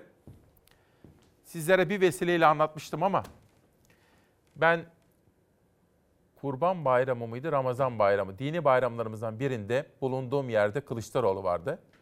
Baktım. Sonra korumalarına dedim ki bayramın birinci günü bayramlaşmaya gitmek istiyorum. haber geldi. Birinci gün bayramlaşmaya gittim kendisine. Orada sohbet ettik. Bu bölümlere ilişkin bazı sorular sordum. Yazılmak üzere, anlatılmak üzere iznini de aldım bazı bölümleri. Bazıları bunlar siz bir gazeteci olarak bilin dedi. Background bilgi diyorlar ya, perde arkası bilgi. Ama şunu da bilin, bunu paylaşabilirsiniz dedi. İktidar Millet İttifakı'nı parçalayabilmek için iki hamle yapıyor dedi. Ta bakın bunu ya Ramazan bayramı ya Kurban bayramı. Ne yapıyorlar efendim dedim. Bir dedi İyi Parti'yi karıştırmak istiyorlar, operasyon çekiyorlar. Çünkü İyi Parti'yi Cumhur İttifakı'na almak istiyorlar. Bunu yapamazlarsa da Kürt siyasetini de parçalamak istiyorlar dedi. Çok ilginç bir bilgiydi. Bakın şimdi Ağrı Belediye Başkanı'nın bu sözlerinden sonra aklıma Kılıçdaroğlu'nun bana yaptığı o özel açıklamalar geldi. Bilemiyorum ama sizlerle paylaşmış olayım. Ali Babacan'dan çok konuşulacak Erdoğan itirafı Erdoğan'ın kendisine göreve devam et dediğini, farklı görevlerde, pozisyonlarda bulunma teklif ettiğini söyledi ama kabul etmediğini ifade etti dün Ali Babacan. Independent'ta Ali Babacan'ın Gezi davasında şikayetçi değildim, savcı yazmış şeklindeki sözleri de manşetlerde. Hatta bugün Ahmet Hakan da yarım sayfa bu konuda yazı yazmış. Turgut Özal'ın elektrik mühendisleri odasından atıldığı iddiası doğru değildir. Bu hafta Murat Kurum, Çevre ve Şehircilik Bakanı buraya gelmişti biliyorsunuz. Onun yaptığı bir açıklamada Turgut Özal'ın elektrik mühendisleri odasından atıldığına ilişkin gerçek dışı iddia hakkında açıklama yapmış Elektrik Mühendisleri Odası Bakanı'nın doğruyu söylemediğini iddia ediyorlar. Şehirler arası karayollarında gösteri yürüyüşleri düzenlenemeyeceğini öngören kuralın iptali. Üstelik Anayasa Mahkemesi böyle bir görsel kullandı. Çok çok çarpıcı bir detay. Maden ve enerji şirketlerine imtiyaz sağlayan 6. madde torba yasadan geri çekildi. Bahsi geçen madde maden şirketlerinin ruhsat alanları dışında faaliyet yürütebilmelerinin önünü açma amacını taşıyordu. Çevre dostları, doğal hayat savunanlar bir parça derin nefes aldılar. Ankara'da bir haber. Saraçoğlu Mahallesi'nin altına yapılacak otoparkın detayları ortaya çıktı. Mimarlar Odası Ankara Şube Başkanı Tezcan Karakuşcan'dan aslında bu tam bir öldürme operasyonu. Bu planlar da hazırlığının yapıldığını gösteriyor diyor efendim. İşte böyle çevre haberleri de bizim vazgeçilmezlerimiz arasındadır diyorum efendim. Bir de gazeteci arkadaşlarımız. Efendim bizler zor bir iş yapıyoruz. Türkiye'de gazetecilik yapmak zordur. Yıpratıcı. Bizlerin yıpranma hakkı vardı eskiden. Fakat bu iktidar geldiğinde bunu tırpanladı. Budadı. Sonra gelen tepkilerden sonra bir parça geri verdi. Tamamını geri vermedi ama iyileştirmeler de yapıldı. Eskisi kadar olmasa da yine de gazetecilerin yıpranma hakkı var. Bir 5 yıla kadar. Fakat gazetecinin yıpranma hakkı bazılarının keyfiyetine bırakılmamalı. Orada yarın bir gün kimden olacağını bilemeyiz.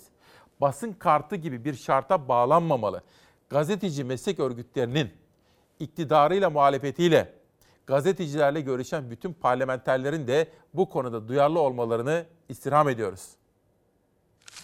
Tamam, sakin. Oh! Geç, geç, geç. Gazetecilere tanınan yıpranma payı düzenlemesi meclisten geçti. Sadece basın kartı sahipleri 5 yıl erken emekli olabilecek. Bu sınırlamaya ise hem muhalefetten hem de meslek örgütlerinden tepki var. CHP Adana Milletvekili Müzeyyen Şevkin de yıpranma payı hakkı için basın kartı şartının kaldırılması görüşünde. Halkın haber alma hakkını savunan gazeteciler son yıllarda büyük sorunlarla karşı karşıyadır. Bir de son dönemde basın kartlarının gerekçesiz olarak iptal edilmesi sorunları katlamıştır. Geçen hafta meclisten çıkan yasa ile yıpranma hakkı basın kartı şartına bağlandı. Basın ve yayın işlerinde fiilen çalışanların basın kartı aranmaksızın 5 yıl erken emeklilik haklarından yararlanması gerekiyor. Gazeteciler halkın haber alma özgürlüğünü sağlamak için gece gündüz tatil bayram demeden çalışıyor. Hatta çatışma bölgelerinde facia yaşanan yerlerde canını dahi hiçe sayıp halk olan bitenden haberdar olabilsin diye risk alıyor. Kimi sahada, kimi masa başında demokrasinin en temel haklarından biri için mücadele ediyor. İşte bu sebeplerle gazetecilere 1977 yılında 506 sayılı kanunla mesleğin yıpratıcı ve öldürücü olduğu gerekçesiyle yıpranma hakkı tanındı. 506 sayılı kanun 2008 yılında iptal edildi. Gazetecilik mesleği fiili hizmet zammından yararlanacak meslekler arasından çıkarıldı. 2013 yılında ise o hatadan dönüldü. Gazetecilik yeniden yıpranma payı hakkı olan meslekler arasına alındı. Ancak önceki düzenlemede 5 yıl olan hak 3 yıla düşürüldü. Gazeteciler arasında basın kartı sahibi olan ve olmayan ayrımına gidildi. Tamam sakin. Oh. Geç geç geç. Anayasa Mahkemesi 2013 yılında yapılan düzenlemeyi anayasanın 13. ve 60. maddelerine aykırı olduğu gerekçesiyle 14 Şubat 2020 tarihinde iptal etti. Özellikle basın kartı sahipleriyle ilgili bölüm konusunda yasal düzenleme için 14 Kasım 2020 tarihine kadar süre tanındı. O süre dolmadan düzenleme meclisten geçti ama basın kartı taşımayan basın yayın çalışanları yine yıpranma hakkından yararlanamadı. Basın ve yayın işlerinde fiilen çalışanlarda basın kartı aranmaksızın 5 yıl erken emeklilik haklarından yararlandırılması için kanun teklifi hazırladık. Anayasadan kaynaklı halkın haber alma e, hakkını gözeten gazetecilere tanınacak yıpranma hakkı bir ayrıcalık ya da bir lütuf değildir. Haberciler mesleklerinin barındırdığı riskler, tehlikeler ve tehditler nedeniyle yıpranmakta, bu da yetmezmiş gibi hayatlarını kaybetmektedir. Hazırlanan kanun teklifiyle tüm basın yayın çalışanları için yıpranma hakkı talep edilecek. Basın kartının devlet tarafından verilmesini eleştiren basın ise açıklamasında gazetecilik yapmak için basın kartı gerekmediği gibi kart yokken de bu meslek yeterince yıpratıcıdır dedi. Diyelim basın kartlıyım ben. Diyelim değil gerçekte de öyle. Ve peki Cumhurbaşkanı İletişim Başkanlığı keyfiyete göre vermedi diyelim. Basın kartını iptal etti. Üstelik ben sürekli basın kart sahibiyim. Hani kendimle ilgili örnek veriyorum ki herkes canlandırsın diye. E o zaman o haklarınız ne olacak diye bir soru. Bu konuyu takip etmemiz gerekiyor. Efendim Bursa'dan bir kıymetli hocamız geldi. Kendisini iyi tanıyorsunuz. Profesör Doktor Kayahan Pala. Hocam hoş geldiniz. Merhabalar. Nasılsınız? İyi yayınlar. Çok teşekkürler. Eğer izin verirseniz maskemi çıkarmak istiyorum. buyurun. Sağ olun, teşekkür için. ederim. Hocam sabah erkenden kalktınız. Kıymetli eşinizle birlikte buraya geldiniz. Eksik olmayın. Merak ettiğimiz çok konu var. Sizin görüşlerinize zaman zaman başvuruyoruz. Bugün Karar Gazetesi'nde çözüm 14 gün tam kapanma haberini görüyorum. Açıklanan yeni tedbir paketi yetersiz bulundu. Salgın tsunamisi tüm Türkiye'ye yayılınca yeni tedbirler devreye sokuldu. Sağlık Bakanlığı Bilim Kurulu'nun taleplerine rağmen açıklanan paket ilk dalgada atılan adımların gerisinde kaldı. Pek çok siyasi gibi uzmanlar da ki herhalde Kayahan Pala da bu konuda bir açıklama yapacaktır. 14 gün kapanma tavsiyesinde bulunuyor. Peki Sağlık Bakanı acaba ne diyor? Önce Sağlık Bakanı'nı dinleyelim. Sonra Profesör Kayahan Pala'ya soralım.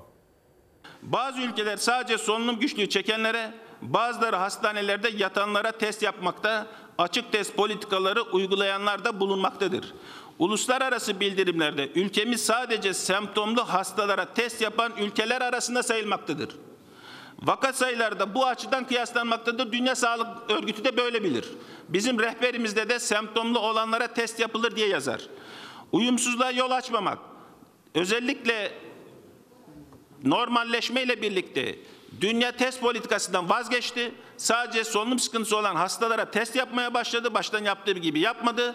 O dönemde biz ayrıca kesitsel taramalar, havaalanlarında, sporcularda ve benzeri birçok tarama yaptık. Bu aradaki farkı ayırmak üzere semptomlu olan kişileri göstermek üzere hasta olarak tanımladık. Yani semptomu olmayan ama pozitif olanlar değildi. Semptomlu olup testi pozitif çıkanları bildirilmesi daha doğru bir hareketti. Burada özellikle daha önce insan çalışması için yaparak sonuçlarını kamuoyuyla paylaştığımız saha taramalara da devam ediyor olacağız. Ve burada özellikle biz bilim kurulumuzla önümüzdeki günler bu konuları tartışarak altını çiziyorum. Toplam vaka başlığı altında, yatan hasta başlığı altında, hasta başlığı altında ne varsa bunun hepsini kamuoyuyla nasıl paylaşacağımızı, tabloda nasıl göstereceğimizi de tartışıp göstermiş olacağız. 29 Temmuz'dan bu yana vefat edenlerimiz, hayatını kaybedenlerin oranı 8 kat arttı. Bu da vatandaşımızı ve sizleri uyarmıyor mu? Ağır hastamı 8 kat artıyor. Evde semptomu olmayan, hastaneye yük olmayanın sayısı mı sizin için önemli? Sağlık Bakanı sözleri böyle. Acaba Kaya Ampala ne diyecek? Buyurun. Ben gerçekten Sağlık Bakanı'nın sözlerini çok yadırgadım. Çünkü kendisi pozitif olduğu halde semptomu olmayanların sayısı hastalığın bulaşını engelleyebilmek açısından bizim için çok önemli.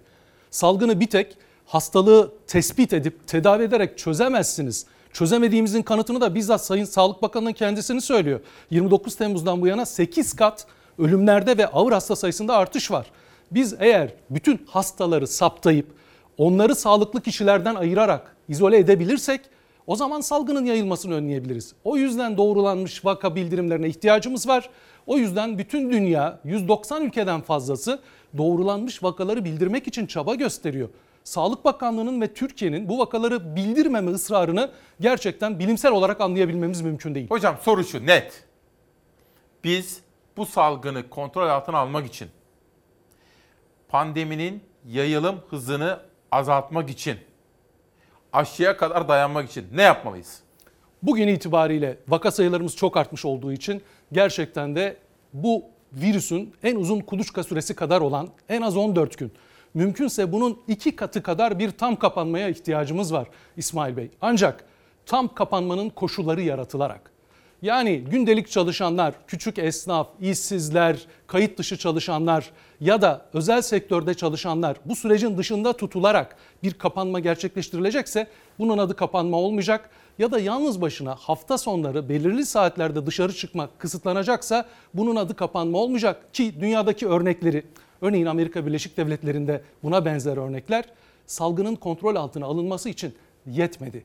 O yüzden kapanmanın koşullarını yaratarak en az 14 gün mümkünse bunun iki katı kadar kapanarak şu andaki salgının bir miktar hızını kesmek ve sağlık çalışanlarımızın, sağlık sistemimizin bu sürece yanıt verme kapasitesini artırmak zorundayız. Yoksa bakın dün akşam itibariyle biliyorsunuz 110'u geçti günlük ölüm sayımız. Bu 22-23 Nisan tarihlerindeki ölüm sayımıza eşit. O zamanlar biliyorsunuz birinci dalganın tepe noktasındaydık. Bu kadar yüksek ölümler var diye herkes çok ciddi tedirgindi. Şimdi tekrar o günleri yakalamış durumdayız ki resmi açıklanan ölüm sayılarına göre. Dolayısıyla ivedi olarak ciddi önlem almak lazım. Başta İstanbul, Bursa, İzmir gibi büyük kentler olmak üzere. Adana'da da öyle. Evet. Konuşuyoruz şimdi doktor tanıdıklarımız var. Onları arıyoruz. Durum aslında her şeyi açık açık söyleyemiyoruz burada biliyor musunuz? Çünkü durum aslında zannettiğimizden daha kötü. Ama resmi rakamları da bir bakmak durumundayız. Bir dünyaya bir bakalım. Yönetmenimden rica edeceğim. Dünya gazeteleri bir gelsin. Hocam dünya ne yapıyor diye sormak istiyorum. Hani kapanma diyorsunuz da kapanıyor mu? Mesela Almanya, İsviçre, mesela Belçika, Amerika, işte dünyanın farklı ülkeleri. Şimdi bakın Financial Times gazetesinde Berlin bölündü diye bir haber var.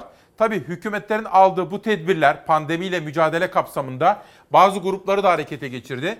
Biz önlem plan istemiyoruz, biz kapanma istemiyoruz diyen aşırı sağ bir grup eylem yaptı Financial Times'ın manşetinde. The Daily Telegraph gazetesine geçiyorum. Tabii Hristiyan alemi için önemli bir zaman Christmas geliyor ve burada bu kısıtlamaların bir parça rahatlatılması, gevşetilmesi. Bakın şuradaki detaylarda. Mesela 3 kişi aynı evde kalabilir, kalamaz şeklindeki çok farklı değerlendirmeler de var birinci sayfada The, The Daily Telegraph'ta. The Welt gazetesine geçiyorum Almanya'ya. Almanya'da da yine benzeri bir şekilde eylemler var. Bakın bu eylemler neden yapılıyor? Bu kısıtlamaları kaldırın. Biz kısıtlama istemiyoruz şeklindeki birinci sayfa haberleri bizlere bunları söylüyor efendim The Welt gazetesi. Ve ayrıca Federal Meclis yeni enfeksiyon koruma yasasını kabul etti. Önlemler karşısında da gösteriler durmaksızın sürüyor diyor. Hocam bir haberimiz var dünyadan. Hazır mı İlal Haber? Dünya acaba hangi tedbirleri alıyor? Salgın dünya genelinde kontrolden çıktı. Birçok ülkede kısıtlamalar en üst seviyeye çıkarıldı. Almanya'da ise binlerce insan kısıtlayıcı tedbirleri protesto etti. Göstericiler ne maske taktı ne sosyal mesafe kuralına uydu. Virüsle mücadelede en kritik ülkelerden İngiltere'de bir günde 20 bine yakın vaka görüldü. Ülkelerde ağır hasta sayısı arttı, yoğun bakımlarda oldu. Koronavirüs dünya genelinde 56 milyon 600 bin insana bulaştı. Covid-19 yüzünden yaşanan can kayıpları 1,5 milyona tırmandı. Tüm dünya bu kadar zor bir sınavdan geçerken Almanya'dan gelen görüntüler endişeleri artırdı. Başkent Berlin'de binlerce insan hükümetin tedbirlerini protesto etti. Virüs yokmuş gibi maske takmadılar. Sosyal mesafenin de yok sayıldığı gösteride polisler kalabalığa tazikli suyla müdahale etti. Birçok Avrupa ülkesinde uygulanan tedbirlere kıyasla Almanya'daki tedbirler hafif kalıyor. Buna rağmen protestocular kısıtlamaların kaldırılmasını istiyor. Kafelerin ve barların kapalı olduğu ülkede restoranlar sadece paket servis hizmeti veriyor. Sinema, tiyatro, spor salonları, sosyal tesisler de kapalı. İngiltere salgının başında virüsle mücadelede sınıfta kalmıştı. İkinci dalgada ise tedbirler erken alındı. Ancak ağır hasta sayısı ve vaka sayısı hala çok yüksek. Sokağa çıkma kısıtlaması uygulanan Manchester'da bir günde 20 bin vaka görüldü. Ülke genelinde 24 saatte 529 kişi hayatını kaybetti. İkinci dalgadan en fazla etkilenen ülkelerden biri de Fransa'ydı. Hükümet 30 Ekim'den 1 Aralık'a kadar sokağa çıkma yasağı uygulanmasına karar verdi. İnsanların yanlarında izin belgesiyle işe, markete ve sağlık kuruluşlarına gitmesine izin verildi. 6 Kasım'da 60.486 ile rekor kıran günlük vaka sayısı yasaklar sonrası 15.000'in altına geriledi. Pek çok başka uzman gibi Profesör Doktor Kayahan Pala da bir 14 gün kapanma tavsiyesinde bulunuyor. Dünya ne yapıyor hocam? Dünyada ne yapıyorlar? Dünyanın değişik ülkelerinde örneğin az önce gösterdiğiniz Fransa gibi artan vaka sayılarını kontrol altına alabilmek için en az 2 haftalık bir kapanma uygulaması gündeme geldi. Bazı ülkelerde Almanya gibi örneğin okullar halen açık ama bir araya fazla kişi gelmekle ilgili sınırlamalar var. Kafeler, restoranlarla ilgili sınırlamalar var. İngiltere vaka sayısını kontrol altına alabilmek için ciddi sınırlamalara yöneldi. İtalya yöneldi, İspanya yöneldi. Maalesef Türkiye bu alanda çok geç kaldı. Yeri gelmişken dünyadan çok dramatik bir örnek vereyim size. Örneğin İsveç bu uygulamalara pek sıcak bakmayan bir ülke en başından bu yana. Bir tür toplumsal bağışıklığa bırakmış gibi görünüyor.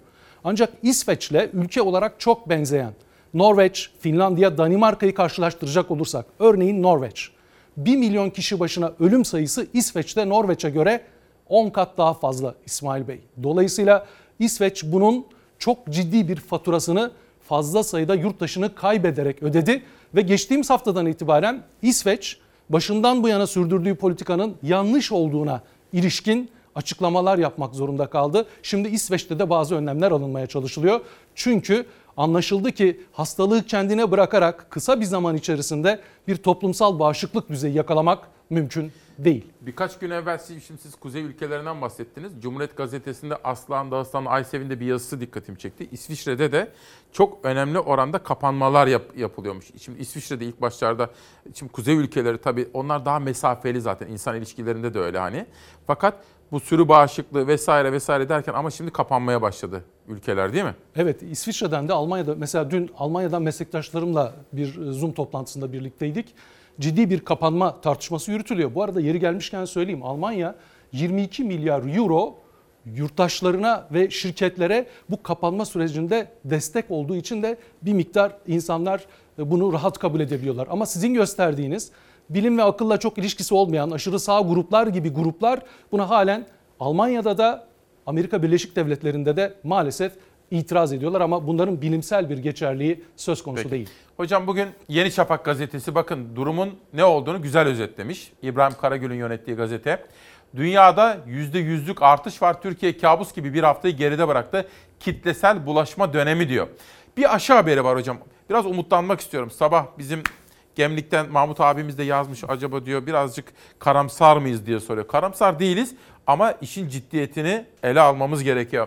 Aşı ile ilgili bir haberim vardı. Hilal hazır mıyız? Bir aşıyı izleyelim.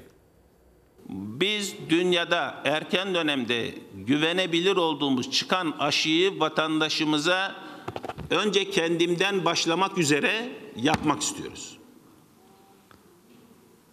Bunun içinde yoğun bir çaba içinde olduğumuzdan emin olun.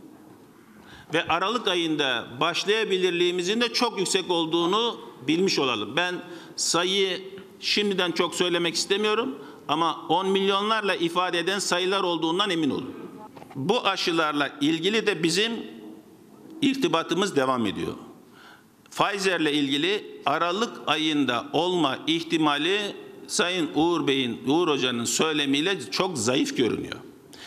En erken 15 Aralık'tan sonra ruhsat alınabilir.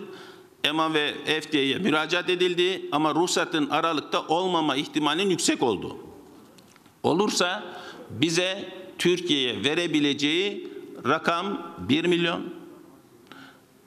Ocak ayından itibaren de tedrici bir iki ay içinde değil, yıl içinde 25 milyona kadar olabilirliği şeklinde şu an görüşmelerimiz var. Diğer aşı içinse Çin aşısı orada Aralık ayında en az 10 milyon gibi bir aşıyı alabilir olacağız. Bu sayıyı arttırmak istiyoruz. Ocak ayında da en az bu kadar olacak. Bu sayı muhtemelen iki katına kadar çok rahat çıkabilir. Bununla ilgili de bir iki gün içerisinde sözleşmede imzalanır olacak. Bu aşıları bizim için şimdi karşılıklı sözleşmenin içeriği dahil olmak üzere teyitleşildi. 16 tane biliyorsunuz aşı çalışması var. En erken insan faz 1 çalışmasına geçen bir aşımız var inaktif aşı. Bu inaktif aşının ilk 44 kişiye yapılacaktı. Bu hafta itibariyle ilk 44 kişi tamamlanmış olacak. Dolayısıyla o da inaktif aşı bizim aşımız. Bizim aşımızın devreye girmesi bizim tahminimiz Nisan ayı şeklinde olur. Dolayısıyla bizim dünyada erken dönemde Aralık ayında aşı çıkar çıkmaz erken dönemde vatandaşımıza güvenilir olanı ki Türkiye'de şu an biz uyguluyoruz. Yani hem Pfizer'i hem Sinovac'ı uyguluyoruz. Bu anlamda herhangi bir sorun şu ana kadar yaşamadık ve antikor oluşuyor. İkisiyle ilgili girişimlerimiz ciddi. En erken dönemde vatandaşımıza temin ederek yoğun bir şekilde yaptırmak istiyoruz Aralık ayında. Profesör Doktor Kayahan Pala'ya soralım. Hocam şimdi Amerika'da 4 eyalette aşı dağıtımına başladılar. Avrupa Birliği 300 milyon dozluk aşı için sipariş verdi. Dünyanın farklı ülkelerinde mesela Sputnik aşısı Rusya'dan, Çinlerin aşısı. Bu konudaki en son durum nedir? Dün meslektaşlarımla hem Amerika Birleşik Devletleri'nden hem Almanya'dan meslektaşlarımla görüşmeler yaptık. Son durumu ben size söyleyeyim. Lütfen. O dört eyalette dağıtılan aşı uygulansın diye değil. Eğer ruhsat alınırsa uygulansın diye. Dolayısıyla henüz uygulamaya girmiş hiçbir aşı yok. Ruhsat almış hiçbir aşı yok. Ancak çok sevindirici haberler var. Yani 3 tane aşının Aralık ayı sonuna kadar dünyada ruhsatlandırılması söz konusu. Biz de bunu heyecanla, ümitle bekliyoruz. Ama şunları bilelim. Bu aşılar iki doz yapılırsa etkili oluyor. Türkiye'de bizim toplumsal bağışıklık düzeyini yakalayabilmemiz için ki bu oranın %67 olduğunu en az daha önce açıklamıştık. Yaklaşık 50 milyon kişi aşı yapmamız lazım. İki dozdan 100 milyon doz aşıya ihtiyacımız var ki Bir dakika. toplumsal bağışıklık düzeyini yakalayabilelim. Çok özür diliyorum. Cehaletin başlayın. İki doz derken şimdi aşıyı oldum. 3 hafta sonra ikinci dozu olacaksınız. 3 hafta sonra bir daha alacağım. Bu iki dozu olursanız eğer aşı koruyuculuk sağlayacak ki şu anda henüz ruhsat almış bir aşı yok. Henüz aşıların güvenirliği ve etkililiği konusunda bilimsel bir rapor yayınlanmış değil. Şirketlerin açıklamaları var. Biz de memnuniyetle karşılıyoruz. %94-95 diyorlar Ama etkinliğini. bunları gerçekten bilimsel raporlar eşliğinde değerlendirmemiz lazım. O bilimsel raporlar ortaya çıkmadan yalnızca şirketlerin ki bunlar biliyorsunuz kar amacıyla çalışan şirketler duyuruları üzerinden bir yorum yapmak sınırlı kalabilir. Cumhurbaşkanı Erdoğan da şöyle bir açıklama yaptı iki gün evvel. Dedi ki küresel sistemin de buna çözüm bulması gerekir. Keza Türk Tabipleri Birliği de şunu söyledi. Yani aşı dağıtımında adaletli olması gerekir. Sadece zengin ülkeler anlamında değil. Türk Tabipleri Birliği de buna benzer açıklamalar yaptı. Ücretsiz dağıtılmalı diyor değil mi? Ücretsiz mi olmalı? Bakın ücretsiz kesinlikle olmalı. Aşı kamusal bir ürün olmalı. Ancak bu aşılarla ilgili hemen devam edeyim. Türkiye'nin 100 milyon doza kabaca ihtiyacı var. Bunlardan ilk aşı olan BioNTech iki tane Türkiye'li Evet. meslektaşımızın Evet. övünçle izlediğimiz şirketinin sahibi olduğu aşılar Amerika'ya dozu 19,5 dolardan satıldı. Resmi açıklama. Diğer ikinci aşı yine Amerikan aşısı dozu 30 ile 40 dolar arasında değişecek rakamlarla satılmaya çalışılıyor. Dolayısıyla bu rakamlarla Türkiye'ye 100 milyon doz aşı tedariki tartışmalı bir konu. Bu para sağlanabilse bile dünyanın diğer ülkeleri özellikle varsıl ülkeler çok ciddi bir şekilde ön siparişler verdikleri için Türkiye'nin 2021 yılının ilk 6 ayı içerisinde aşıyla bu salgına ilişkin bir toplumsal koruyuculuk düzeyi sağlaması çok mümkün görünmüyor. Dolayısıyla biz salgınla ilgili önerilerimizi önümüzdeki 7-8 ayı aşı olmaksızın sürdürecek gibi ortaya koymalıyız. Eğer aşı gelirse harika olur. Ama şimdiden sanki aşı gelecekmiş gibi bir rahatlığa kapılmanın ben doğru olmadığını düşünüyorum. Peki. Hocam en fazla gelen sorular 65 yaş üstü. Biz bütün yükü onlara boca ediyoruz. Halbuki en bilinçli kesim onlar.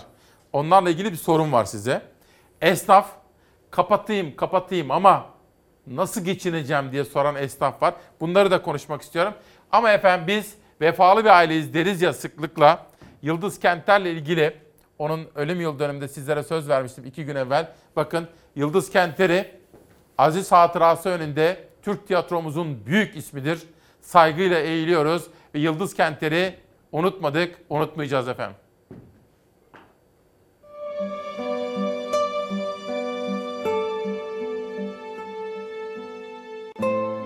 Geceler senden önceydi, şafağı gördüm sende.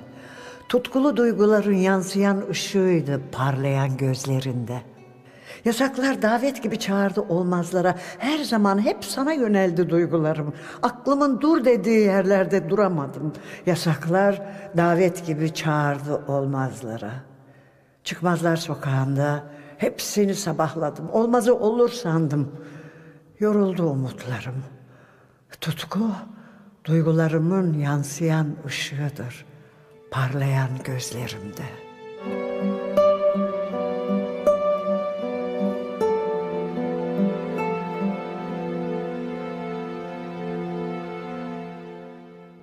Biz seninle duyguları paylaştık ve bütün gökyüzünü. Aynı dileği tuttuk bir yıldız kaydığında. Mehtabı uğurlayıp güneşler karşıladık. Yedi renk çıkardık yağmur damlalarından. Yağmurlarda ıslanmayı paylaştık. Durdurup zamanı kuş seslerinde erittik dudaklarda sevgi sözcüklerini. Gözün göze dediğini paylaştık. Yaprak yeşilini, kar beyazını, çiçeklerin kokusunu paylaştık. Bir yudum su, bir yudum sevgi değil. Biz seninle sevgiler denizini paylaştık.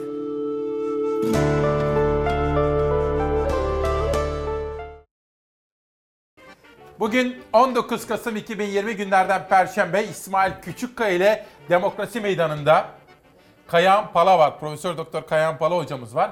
Manşetimiz samimiyeti görelim. Nereden çıktığını kısacık bir özet yapayım. Kayahan Pala'ya 65 yaş üstüyle ilgili bir soru soracağım. Eğitime dair sorularım var. Esnafa ilişkin sorularım var. Bir de bizi şu anda hastanelerde yoğun bakımda izleyenler var. Hemşireler, hasta bakıcılar, doktorlar. Bu Covid ile ilgili mücadele atılması gereken adımlar, alınması gereken kararlar Kayan Pala'ya soracağım. Mesela meslek hastalığı sayılmasın mı diyeceğim. Ama bunun dışında sabah 8'den itibaren konuştuğumuz temel konular ekonomi, siyaset. Öyle yapay gündemlerle vakit harcamayacağız. Hayır. Gerçek gündemleri burada ülkenin gündemine taşımaya gayret edeceğiz efendim. Bununla birlikte Alaaddin Çakıcı meselesi var. Ülkemizin anayasal bir kurumunun ana muhalefet partisi liderinin bir organize suç örgütü lideri cezaevinde uzun yıllar yatmış Alaaddin Çakıcı tarafından tehdit edilmesi. İşte ana gündem maddelerinden birisi de bu. Ülkemizin Adalet Bakanı'nın, ülkemizin İçişleri Bakanı'nın, ülkemizin Cumhuriyet Savcılarının, ülkemizin Cumhurbaşkanı'nın bu konuda söyleyecek bir çift sözü var mı diye onu da merak ediyoruz. Bugün en çok beklediğimiz konulardan birisi bu. Şu andan itibaren yönetmen koltuğuna Savaş Yıldız kardeşim oturdu. Hilal kardeşimin yerine. Ve 65 yaşı gündeme getirmenin tam zamanı. Savaş hazır mıyız? Buyurun. Allah aşkına saat e, 10 ile 1 arası 65 yaş üstüne verdiler. Böyle şey olmaz. Anlamsız yani. Yazıklar olsun. İnsanların özgürlüğünün kısıtlanması kadar kötü bir şey yok ama bu virüs belası olunca da diyecek bir şey kalmıyor. Hep olanlar 65 yaşındakilere oluyor zaten. ne yapalım? Sürpriz olmadı aslında 65 yaş ve üzerindekilere. İlk kısıtlamada öncelikle onlara gelmiş sokağa çıkmaları tamamen yasaklanmıştı. Şimdi haftanın her günü 10 ila 13 saatleri arasında sokağa çıkabilecekler. 65 yaş ve üzeri için yeni kısıtlamalar devrede. Oysa pandeminin en başından beri bütün kurallara riayet eden, aylarca evde kalıp fedakarlık gösteren 65 yaş ve üzeriydi. Şimdi 3 saatlik kısıtlamadan en çok etkilenenler yine onlar oldu. Sırf bize yapılıyor 65 yaş üstüne. Bence biz kendimizi çok güzel idare ediyoruz. Çok da güzel bakıyoruz. Bence gençler esas maske takmıyor. Bence onlara da biraz kısıtlamayı fazla yapsalar bence daha iyi olacak. İkide bir de 65 yaş yasağı, ikide bir de 65 yasağı. Sizi üzüyor mu? Üzülmez mi insan? Niye ben 65'in üzerinde yaşadım diyorum. Demek ki bu ne kadar bende etki bırakıyor. Veya bir başka insanlarda nasıl etkiler bırakır. Bunun şeyi hiç düşünülmüyor. Zaten hiçbir şeyin düşünülmediği gibi o da düşünülmüyor. 65 yaş ve üzeri risk grubunda. Bu nedenle salgının başında tamamen evlerine kapanmaları gerekmişti. Balkonlarda pencere önlerinde geçen karantina günlerinin ardından kontrollü sosyal hayata dahil oldular. Vakalar yeniden tırmanışa geçti, yeni yasaklar devreye girdi. Aylarca evde kaldık, havasız kaldık. Tabii ki bizim de 65 yaştan sonra bizim en doğal hakkımız değil mi? Hava almak, dışarıya çıkmak, deniz havası almak. Ama o kısıtlamalar bizi de üzdü tabii. Şu anda e, 20 yaş e, üstü veya da altındaki insanların zaruri ihtiyacı neyse 65 yaşındaki insanların da zaruri ihtiyacı hemen hemen ben aynı görüyorum. Aslında onların da beklentisi toplu bir kısıtlama. Yani sadece 65 yaş üstü ve 20 yaş altındakilere değil, nüfusun geneline. Maske mesafe kuralına da en çok kendilerinin uyduğunun altını çiziyor 65 yaş üstü. 65 yaş üstü yasa koyuyorlar da gençlere neden koymuyorlar? Bütün e, maskesiz her şeyi gezen gençler. Onlara yasak koysunlar esas. 65 yaşındakiler hepsi dikkat ediyor. Maskesini takıyor. Gerekmeden çıkmıyor ama gençlere engel olsunlar. Gençlere engel ol. Gençler koluna takıyor. Hocam şimdi bu sesler haklı sesler. Çünkü şöyle bir baktığımız zaman en bilinçli kesim 65 yaş üzerindeki kıymetli büyüklerimiz. En akıllılar, en tedbirliler. Ama biz bütün yükü, bütün sorumluluğu, bütün sıkıntıyı onlara yüklüyoruz. Şimdi öncelikle 65 yaş üstü yurttaşlarımıza haksızlık yapıldığı kanısındayım ben. Birçok açıdan. 65 yaş üstü yurttaşlarımızı virüsten koruyalım derken onların beden ve ruh sağlığını ihmal ediyoruz. Bu birincisi. İkincisi daha önce bu kısıtlamaların yapılmış olmasının bu sürece nasıl bir katkısının olduğuna ilişkin bilimsel bir kanıt da ortada yok. Dünyanın başka herhangi bir ülkesinde de uygulanan bir yaklaşım değil.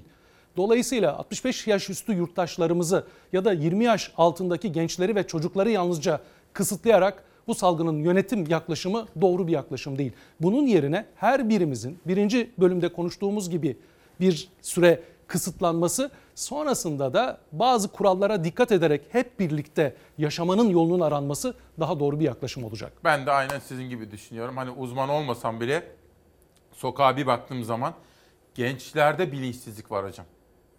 Tutarsızlık var, tedbirsizlik var. Ama 65 yaş üstündekiler hiçbir İsmail Bey şekilde... gençlerde bilinçsizlik değil de biz bu salgının başından bu yana başta Sağlık Bakanlığı olmak üzere nasıl bir sıkıntıyla nasıl bir tehditle karşı karşıya kaldığımızı çok iyi anlatamadık. Algıyı yükseltemedik. Zaten bu ülkede sağlık okuryazarlığı düşük. Bir de bunun üzerine gerçekten karşımızdaki sorunu iyi anlatamayınca bu sefer insanlar umursamamaya başladılar. Aslında burada biraz kamu yönetiminin, bilim insanlarının, üniversitelerin üstüne düşeni ne kadar yapıp yapamadığının da sorgulanmasında ben yarar olduğu kanısındayım. Aslında burada sizin gibi işte Alpay Azap hocamız gibi, Özlem Azap hocamız gibi, Serap Şimşek hocamız gibi, Esin hocamız gibi aslında sizlerin hep bize söyledikleriniz neydi? Bu meseleyi biraz böyle halk sağlığı penceresinden ve salgın yönetimi bakış açısıyla çözmemiz gerekiyordu Kesinlikle. değil mi? Esnafa bir bakmak istiyorum. Hem eğitimi konuşacağız hem esnafı. Esnaf şunu söylüyor. Kapanalım. Amenna. Tedbirleri alalım. Dükkanları kapatalım. Kapatalım ama biz nasıl karnımızı doyuracağız? restoran ve kafelerde sadece paket servis uygulamasına geçilecek. Bu kafecilere mi bu cezayı veriyorlar? Anlamış değilim. Bu sadece kafe ve restoranların kapanmasıyla olacak bir şey değil. Ama yine önce onlar kapanacak. Kafe ve restoranlar koronavirüs önlemleri kapsamında sadece paket servis hizmeti verecek. Masada müşteri kabul edemeyecek. Daha önce de Mart, Nisan, Mayıs döneminde kapanan ve zor günler geçiren kafe ve restoran esnafı henüz o dönemin borçlarını kapatamamışken dükkanını yine kapatacak. Faizini ödüyoruz geri. Daha onu ödüyorsunuz. Daha onu ödemeden bir daha kapattılar. Borç Çok var bankadan aldığımız borçlar var işte kiralar var. Devlete almadığı stopajlar var. SSK'lar var var da var. Kapatsak ne olur? Zaten bu buyurun bomboş. Yani kapatsan ne olur, kapatmasan ne olur? İnsan sokağa çıkmayacak. Peki biz kapattık restoranlar. Bu insanlar sokağa çıkmayacak mı? Minibüslere binmeyecek mi? Minibüse, otobüse, toplu ulaşıma binecek, işine gidecek. Kalabalıklar arasında olabilecek ama bir kafe veya restoranda oturup yemek yiyip kahve içemeyecek. Esnafın da itirazı buna. Toplu bir kapanmaya itiraz etmiyorlar. Kısıtlamanın sadece kendilerine yönelik olmasına itirazları. Bir de destek verilmeden kısıtlamaya gidilmesine. 8 kişi işten çıkaracağız. Bu 8 kişinin ekmeğini kim verecek? Bunları hesabı yapıyorlar mı? Bizim kiramızı kim ödeyecek? Elektriğimizi, suyumuzu kim ödeyecek? Avrupa ülkeleri de kapatıyor ama destek veriyor esnafa. Örneğin Almanya. Hükümet işletmelere yönelik koronavirüs desteğini Kasım ayı için 10 milyar euro olarak belirlemişti. 14 milyar euroya çıkardı. Ayrıca esnafa ayda 5 bin euroya kadar da yardım sürüyor. Koskocaman yaz bitti. Ne yaptılar? Vergilere yapılandırma geldi. Sabah muhasebeci aradı. Yapılandırsak ne olur ya?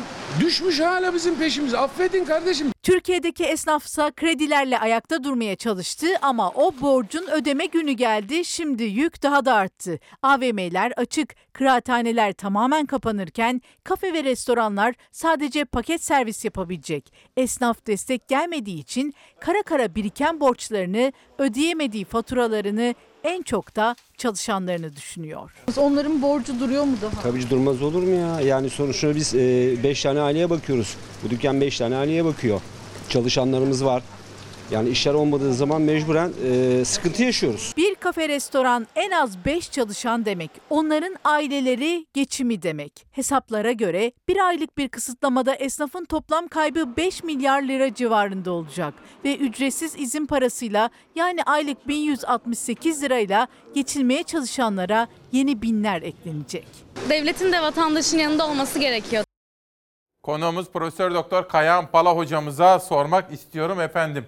Şimdi salgın sadece bizim meselemiz değil, küresel çapta bir salgın ve kapanabiliriz. Çünkü salgın politikası, salgınla mücadele yaklaşımları gereği bunu da yapabiliriz. Fakat esnafa ne yapacağız?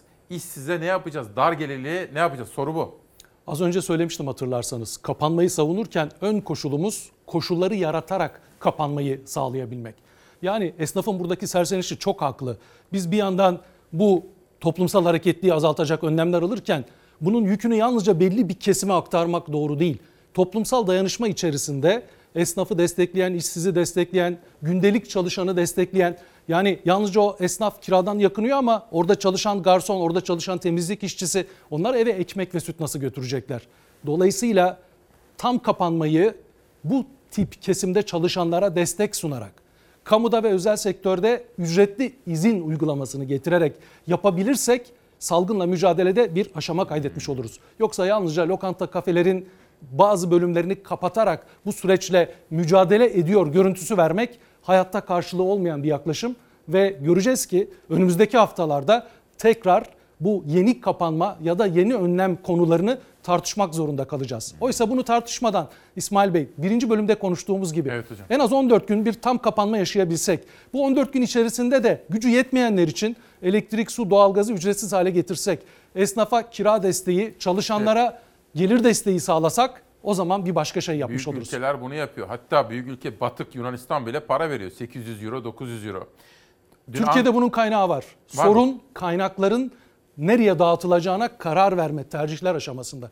Yani şirketlere aktarılan kaynakları sizin haberlerinizden bu izliyoruz. garanti verilen yerler, milyar Yani şehir milyar hastaneleri, dolarlar. köprüler, onlara aktarılan paralar, paralar. müteahhitlere aktarılan paralar. Dolayısıyla Türkiye'de kaynak yokluğu değil, kaynağın emekçiler lehine kullanılmasında bir sıkıntı olduğu anlaşılıyor. Bu kaynağı biz küçük esnafımıza, işsize, dar gelirliye, emekliye, yoksunluk yaşayanlara aktararak bu salgınla bir kapanma süreci yaşayabilirsek o zaman başarılı oluruz. Ama baştan söyleyeyim ben kapanmayı çok savunuyorum fakat koşulları oluşturulmamış bir kapanmaya karşıyım. İnsanları bir yandan virüse karşı koruyalım derken öte yandan yoksulluk ve yoksunluğun artmasına, borçlanmaya itecek bir yaklaşım bizim açımızdan da kabul edilemez. Öbür tarafta da açlık var değil mi? Kesinlikle. Hocam bizi şu anda hastanelerde, yoğun bakımlarda izleyenler de var. Biz bu salgın ilk çıktığından itibaren burada kimi ağırladıysak hem sizin şahsınızda doktorlar, hasta bakıcılar, idari personel, sağlık çalışanları hepsi Hepsi hemşirelerde dahil olmak üzere. Ne kadar teşekkür etsek azdır. Ama bu böyle kuru kuru lafla böyle bravo bravo demekle falan olmuyor bu iş. Ne yapmamız lazım? Sözü şuraya getirmek istiyorum. Covid'le mücadele kapsamında hayatını kaybedenler de var. Bu konuda hangi adım atılmalı? Bakın daha dün Mustafa Kemal Paşa'da bir kardiyoloji uzmanı meslektaşımızı, benim de tanıdığım bir meslektaşımızı kaybettik. Covid'den. Şu ana kadar evet, Covid'den kaybettiğimiz hekim sayısı 65, toplam sağlık çalışanı da 160 civarında. Bu kadar ciddi bir sorunla karşı karşıyayız. Arada bana da bir sürü mesaj gelmiş. Yoğun bakımda hemşire arkadaşlar bizi izlerken lütfen burada hangi sorunlarla karşı karşıya olduğumuzu dile getirin diye.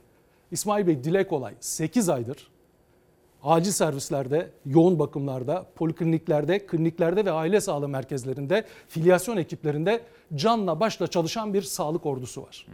Bu orduyu hiç olmazsa karşılaştığı bu soruna ilişkin onun meslek hastalığı kabul ederek desteklemek lazım. Ne olacak hocam? Meslek hastalığı kabul edilince ne oluyor?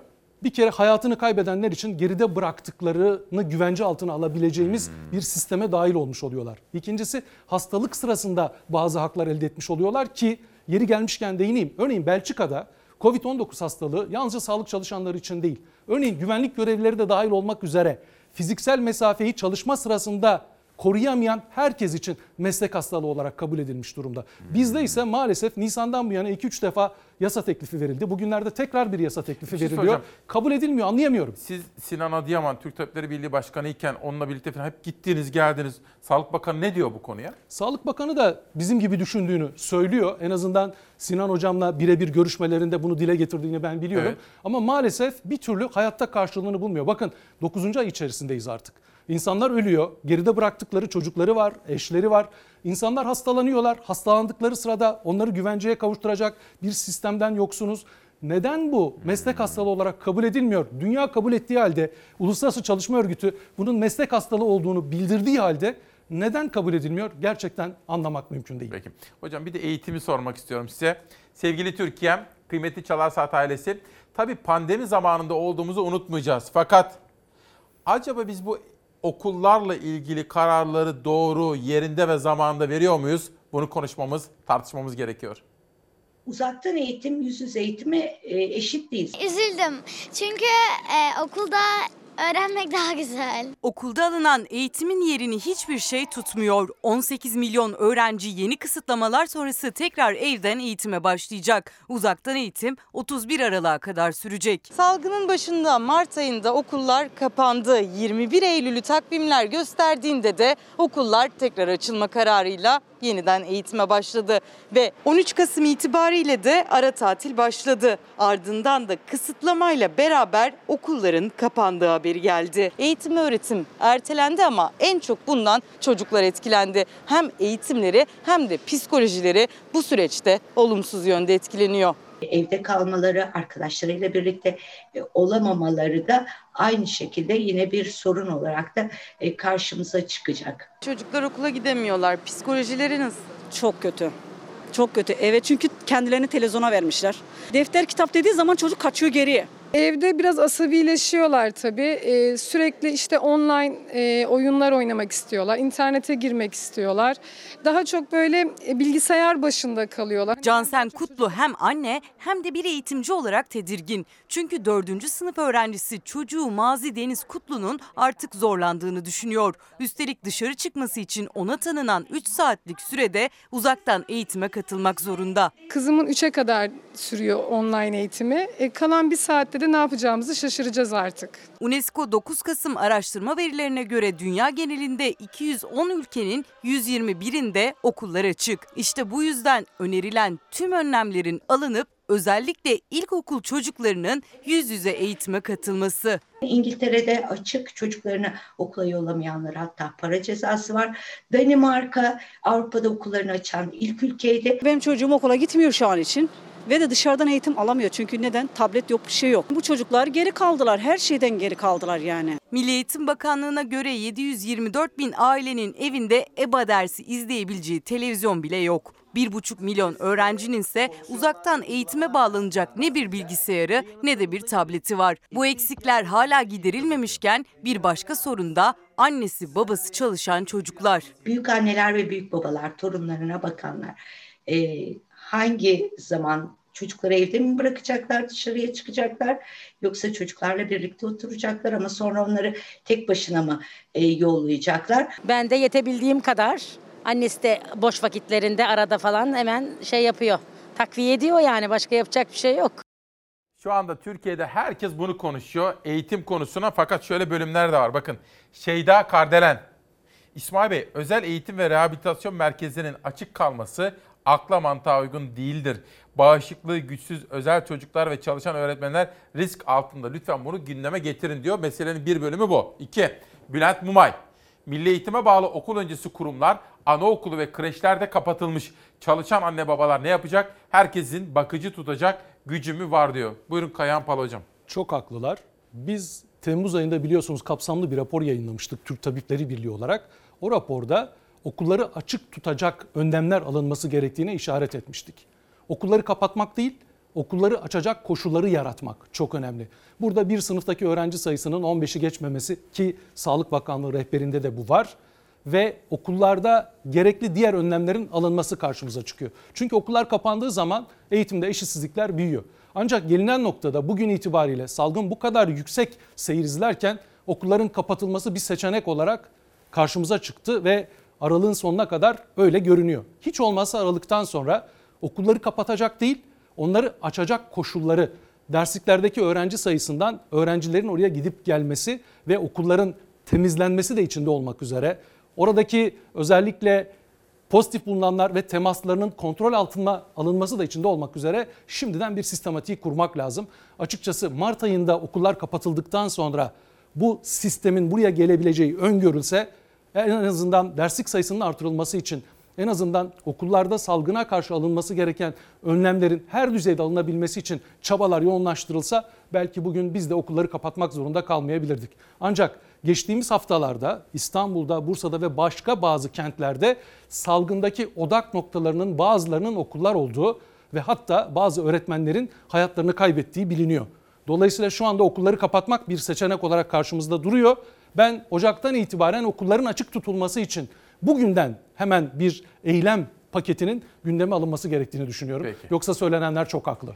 Profesör Doktor Kayan Pala bizim kıymetli hocamız. Demokrasi Meydanı'na geldiniz, katkı verdiniz, katılım gösterdiniz. Ta Bursa'dan kıymetli eşinizle birlikte onu da sizi de şahsınıza bütün doktorları, bütün sağlık çalışanlarını teşekkürle uğurluyoruz efendim. Çok teşekkür ediyorum. Sağ olun, var olun. Ben de çok Sırada teşekkür ederim. biraz çevre haberleri var efendim. Uğurlayacağım şimdi kendisini. Önce madenciler, Ermenekli madenciler bakın ne yakaladılar.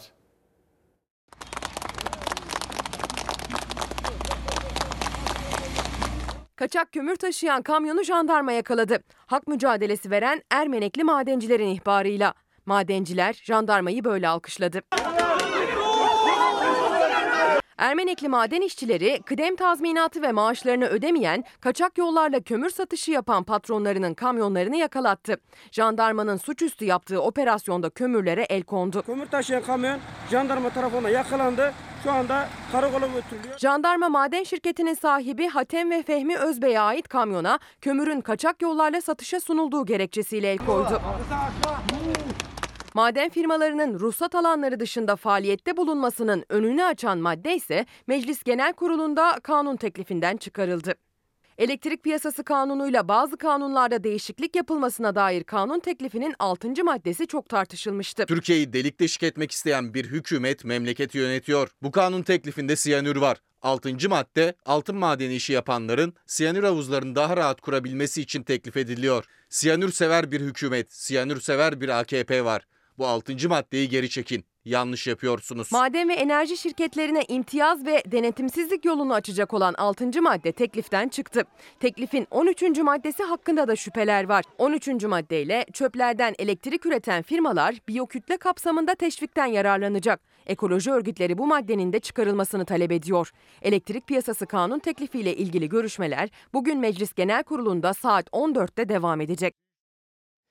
Sırada Antalya'dan ve Tokat'tan ayrıca Akyaka'dan gelen haberler var efendim. Önemli haberler ama ben hocamı uğurlarken hocam bu kitap geçen ay itibariyle çıktı. Fikri Hür, Vicdanı Hür. Size de bunu takdim etmek istiyorum. Bugünün anısına imzaladım. Tarih, bugünün tarihini attım. Çok teşekkür ediyorum. Ben Anısı de çok kalsın teşekkür ederim. Hemen okuyacağım. Çok teşekkür ediyorum. Sağ olun, var olun. Görüşürüz. Evet, şimdi de maden ocaklarına halkımızın doğal hayatı savunanların gösterdikleri tepki haberi için önce Tokat'a gidiyoruz, oradan Antalya'ya geçiyoruz. Hayır, hayır köylülere öyle bir işkence olamaz. İşkence bu bir. İstemiyoruz biz.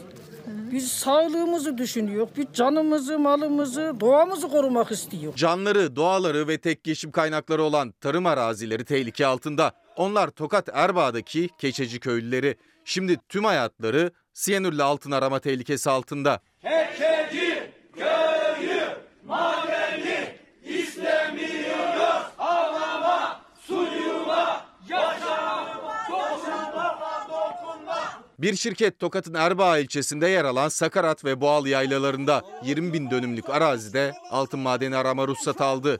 Ama o 20 bin dönümlük arazi köylünün geçim kaynağı. Topraklarının zehirlenmesinden, Yeşilırmağın siyanür akmasından korkuyorlar. Altın madeni ruhsatının iptal edilmesini istiyorlar. Kabul etmiyor, istemiyoruz biz. Malımız, halımız var, canımız var. Biz kendimizi korumak üzerineyiz. Biz istemiyoruz onu. Kömür ocağını iptal edin. Kömür açılmasını istemiyoruz. Hayır diyoruz. Doğamızın bozulmasını istemiyoruz. Kömür madeni aradıkları yerde bahçemiz var. Bu yerde kömür madenini aşmalarını istemiyoruz. Bir başka maden tehlikesi de Antalya Korkuteli'nde. Dereköy'de kurulacak olan maden ocağına hayır diyor köylüler. Çevre örgütlerinin de destek verdiği Dereköy sakinleri maden ocağına karşı dava açmaya hazırlanıyor. Ben Dereköy yaylasında çobanım. 400 koyunum var. Nisan ayında çıkıyorum. Ocak ayında Dereköy'e iniyorum. Biz çobanız. Kömür olmasını, kömür ocağını istemiyoruz. Bu konuları başka televizyonlarda göremezsiniz. Biz bu konularda hassasiyet gösteriyoruz halkımızın yanında olmak için. Atiye Hanım diyor ki başka televizyonlara baktığımız zaman ülkenin yapay gündemlerle oyalandığını görüyoruz diyor. Dün bu konuyu çalıştık efendim ona bir cümle söyleyeceğim ama bakın Akyaka sakinleri mesaj atıyorlar bana. Sahildeki 200 kadar ailenin tapulu evlerinin bulunduğu alan ellerinden alınmak isteniyor. Otel yapılması için özel proje alanı olarak belirlenen mülkiyet hakları ihlal ediliyor. Lütfen sesimizi duyurun. Kent sakinlerine sormadan yapılan bu planla Akyakalıların kent hakkı gasp edilmek istiyor. Çevre ve Şehircilik Bakanlığı özel çevre koruma önceliğini yok sayarak Akyaka'yı rant alanı yapmaya çalışıyor. Lütfen takip edin diyor efendim Akyakalılar bize gönderdikleri mesajda. Efendim biraz evvelki haberi Ali Onur Tosun hazırladı.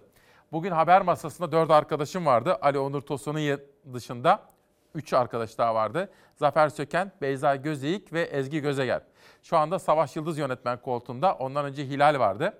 Gündem çalışmasını Nihal Kemaloğlu ile danışmanımla yaptık. Dün Nihal Hanım'la çalışırken şöyle konuşuyorduk. Ülkenin gerçek gündemi nedir? O bana soru sordu. Dedi ki ülkenin gerçek gündemi nedir? Ekonomidir, adalettir, demokrasidir. Bunları konuşuyorduk. İşsizliktir. Başka? Peki televizyonlar neyi tartışıyor efendim? Aylardan beridir, beridir Buğra Kavuncu, Ümit Özdağ, İyi Parti, yok işte 2011'de, 2012'de yapıldığı söylenen 2000 işte ta kaç sene evvelki tartışmalar var mı yok mu incir çekirdeğini doldurmayacak tartışmalar. İşte şimdi Alaaddin Çakıcı'nın ülkenin anayasal bir kurumunun liderini, ana muhalefet partisini eleştirmesi. Televizyonlar aylardan beri bunları tartışıyorlar. E televizyonlar bunları tartışınca iktidar da ülkenin gerçek gündemini unutuyor. İşte biz ülkenin gerçek gündemini konuşmaya gayret ediyoruz efendim. Biraz evvel Atiye Hanım öyle bir mesaj atmıştı da aklıma geldi. Celalettin Güngör devrim kuramı diyor.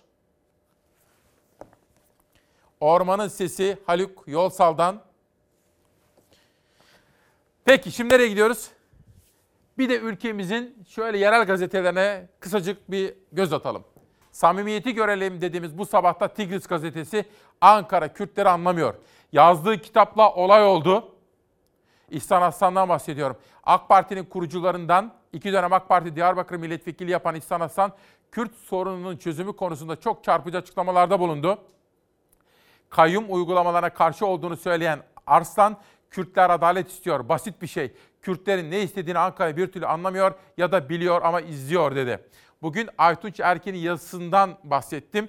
İhsan Aslan'ın biz 15 Temmuz'dan sonra geçmişte FETÖ'nün yaptığı bazı uygulamaları taklit ettik. Onlara benzer uygulamalar yaptık şeklindeki sözlerini yazmış Sözcü'de. Evet bunu söyleyen İhsan Aslan. 5 Ocak Adana Gazetesi. Adana bize güvensin diyor. Adana'nın yeni emniyet müdürü 5 Ocak gazetesinin sorularını yanıtlamış. Özellikle uyuşturucuyla mücadele konusunda kesin bir teminat ve söz vermiş efendim. Kuraklık haberi ne kadardı Savaş? Kuraklık haberi. Peki. O zaman şimdi bir kuraklık haberimiz var. Barajlar, kuraklık ve onu yarın sabaha bırakıyorum. Bir fakat mesaj almıştım. O mesajı verir misiniz bana arkadaşlar? Bir izleyenim diyor ki gece gündüz sizlere dua eden babaannem çok geçmiş olsun diyor. Telefondan yazılabiliyormuş. Sen de yaz dedi. Yani torununa diyor ki İsmail'e bir mesaj yaz da geçmiş olsun söyle. Nasıl yapayım diyor. Telefondan yazılabiliyormuş diyor. İşte dünyada olunabilecek en güzel yer büyüklerimizin duaları. Bugün de kitapları şöyle bir tanıtıp bitirelim. Şemsi Tüfekçi, Gönül Sende Misafirken Sev diyor Sevgi Günlüğü. Ve Ezberimde Sen Kaldın Sadrettin Parlak yazmış efendim. Nasıl bir gündü ama değil mi? Her birinize bağlığınız için, desteğiniz için, katkılarınız için, bana dostluk, arkadaşlık, yarenlik yaptığınız için ne kadar teşekkür edersem azdır diyorum efendim. Diyorum ki aldırma gönül aldırma. Başın öne eğilmesin Aldırma gönül aldırma. Başın öne eğilmesin. Aldırma gönül aldırma. Ağladın duyulmasın. Aldırma gönül aldırma. Aldırma gönül Gönül aldırma Ağladın duyulmasın. Aldırma gönül aldırma. Aldırma gönül aldırma. Gönül aldırma.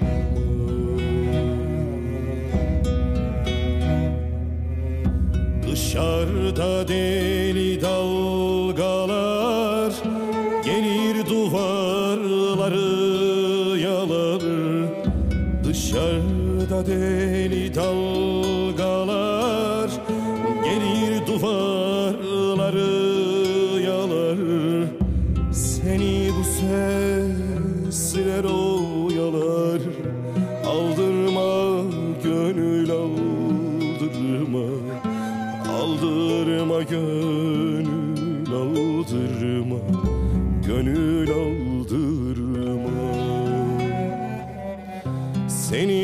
sesler oyalar Aldırma gönül aldırma. Aldırma gönül aldırma. Gönül aldırma. Kurşun ata ata biter. Yollar gide gide biter.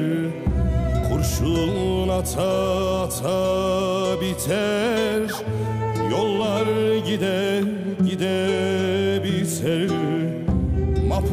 yata yata biter. Aldırma gönül aldırma. Aldırma gönül aldırma. Gönül aldırma. Mapus yata yata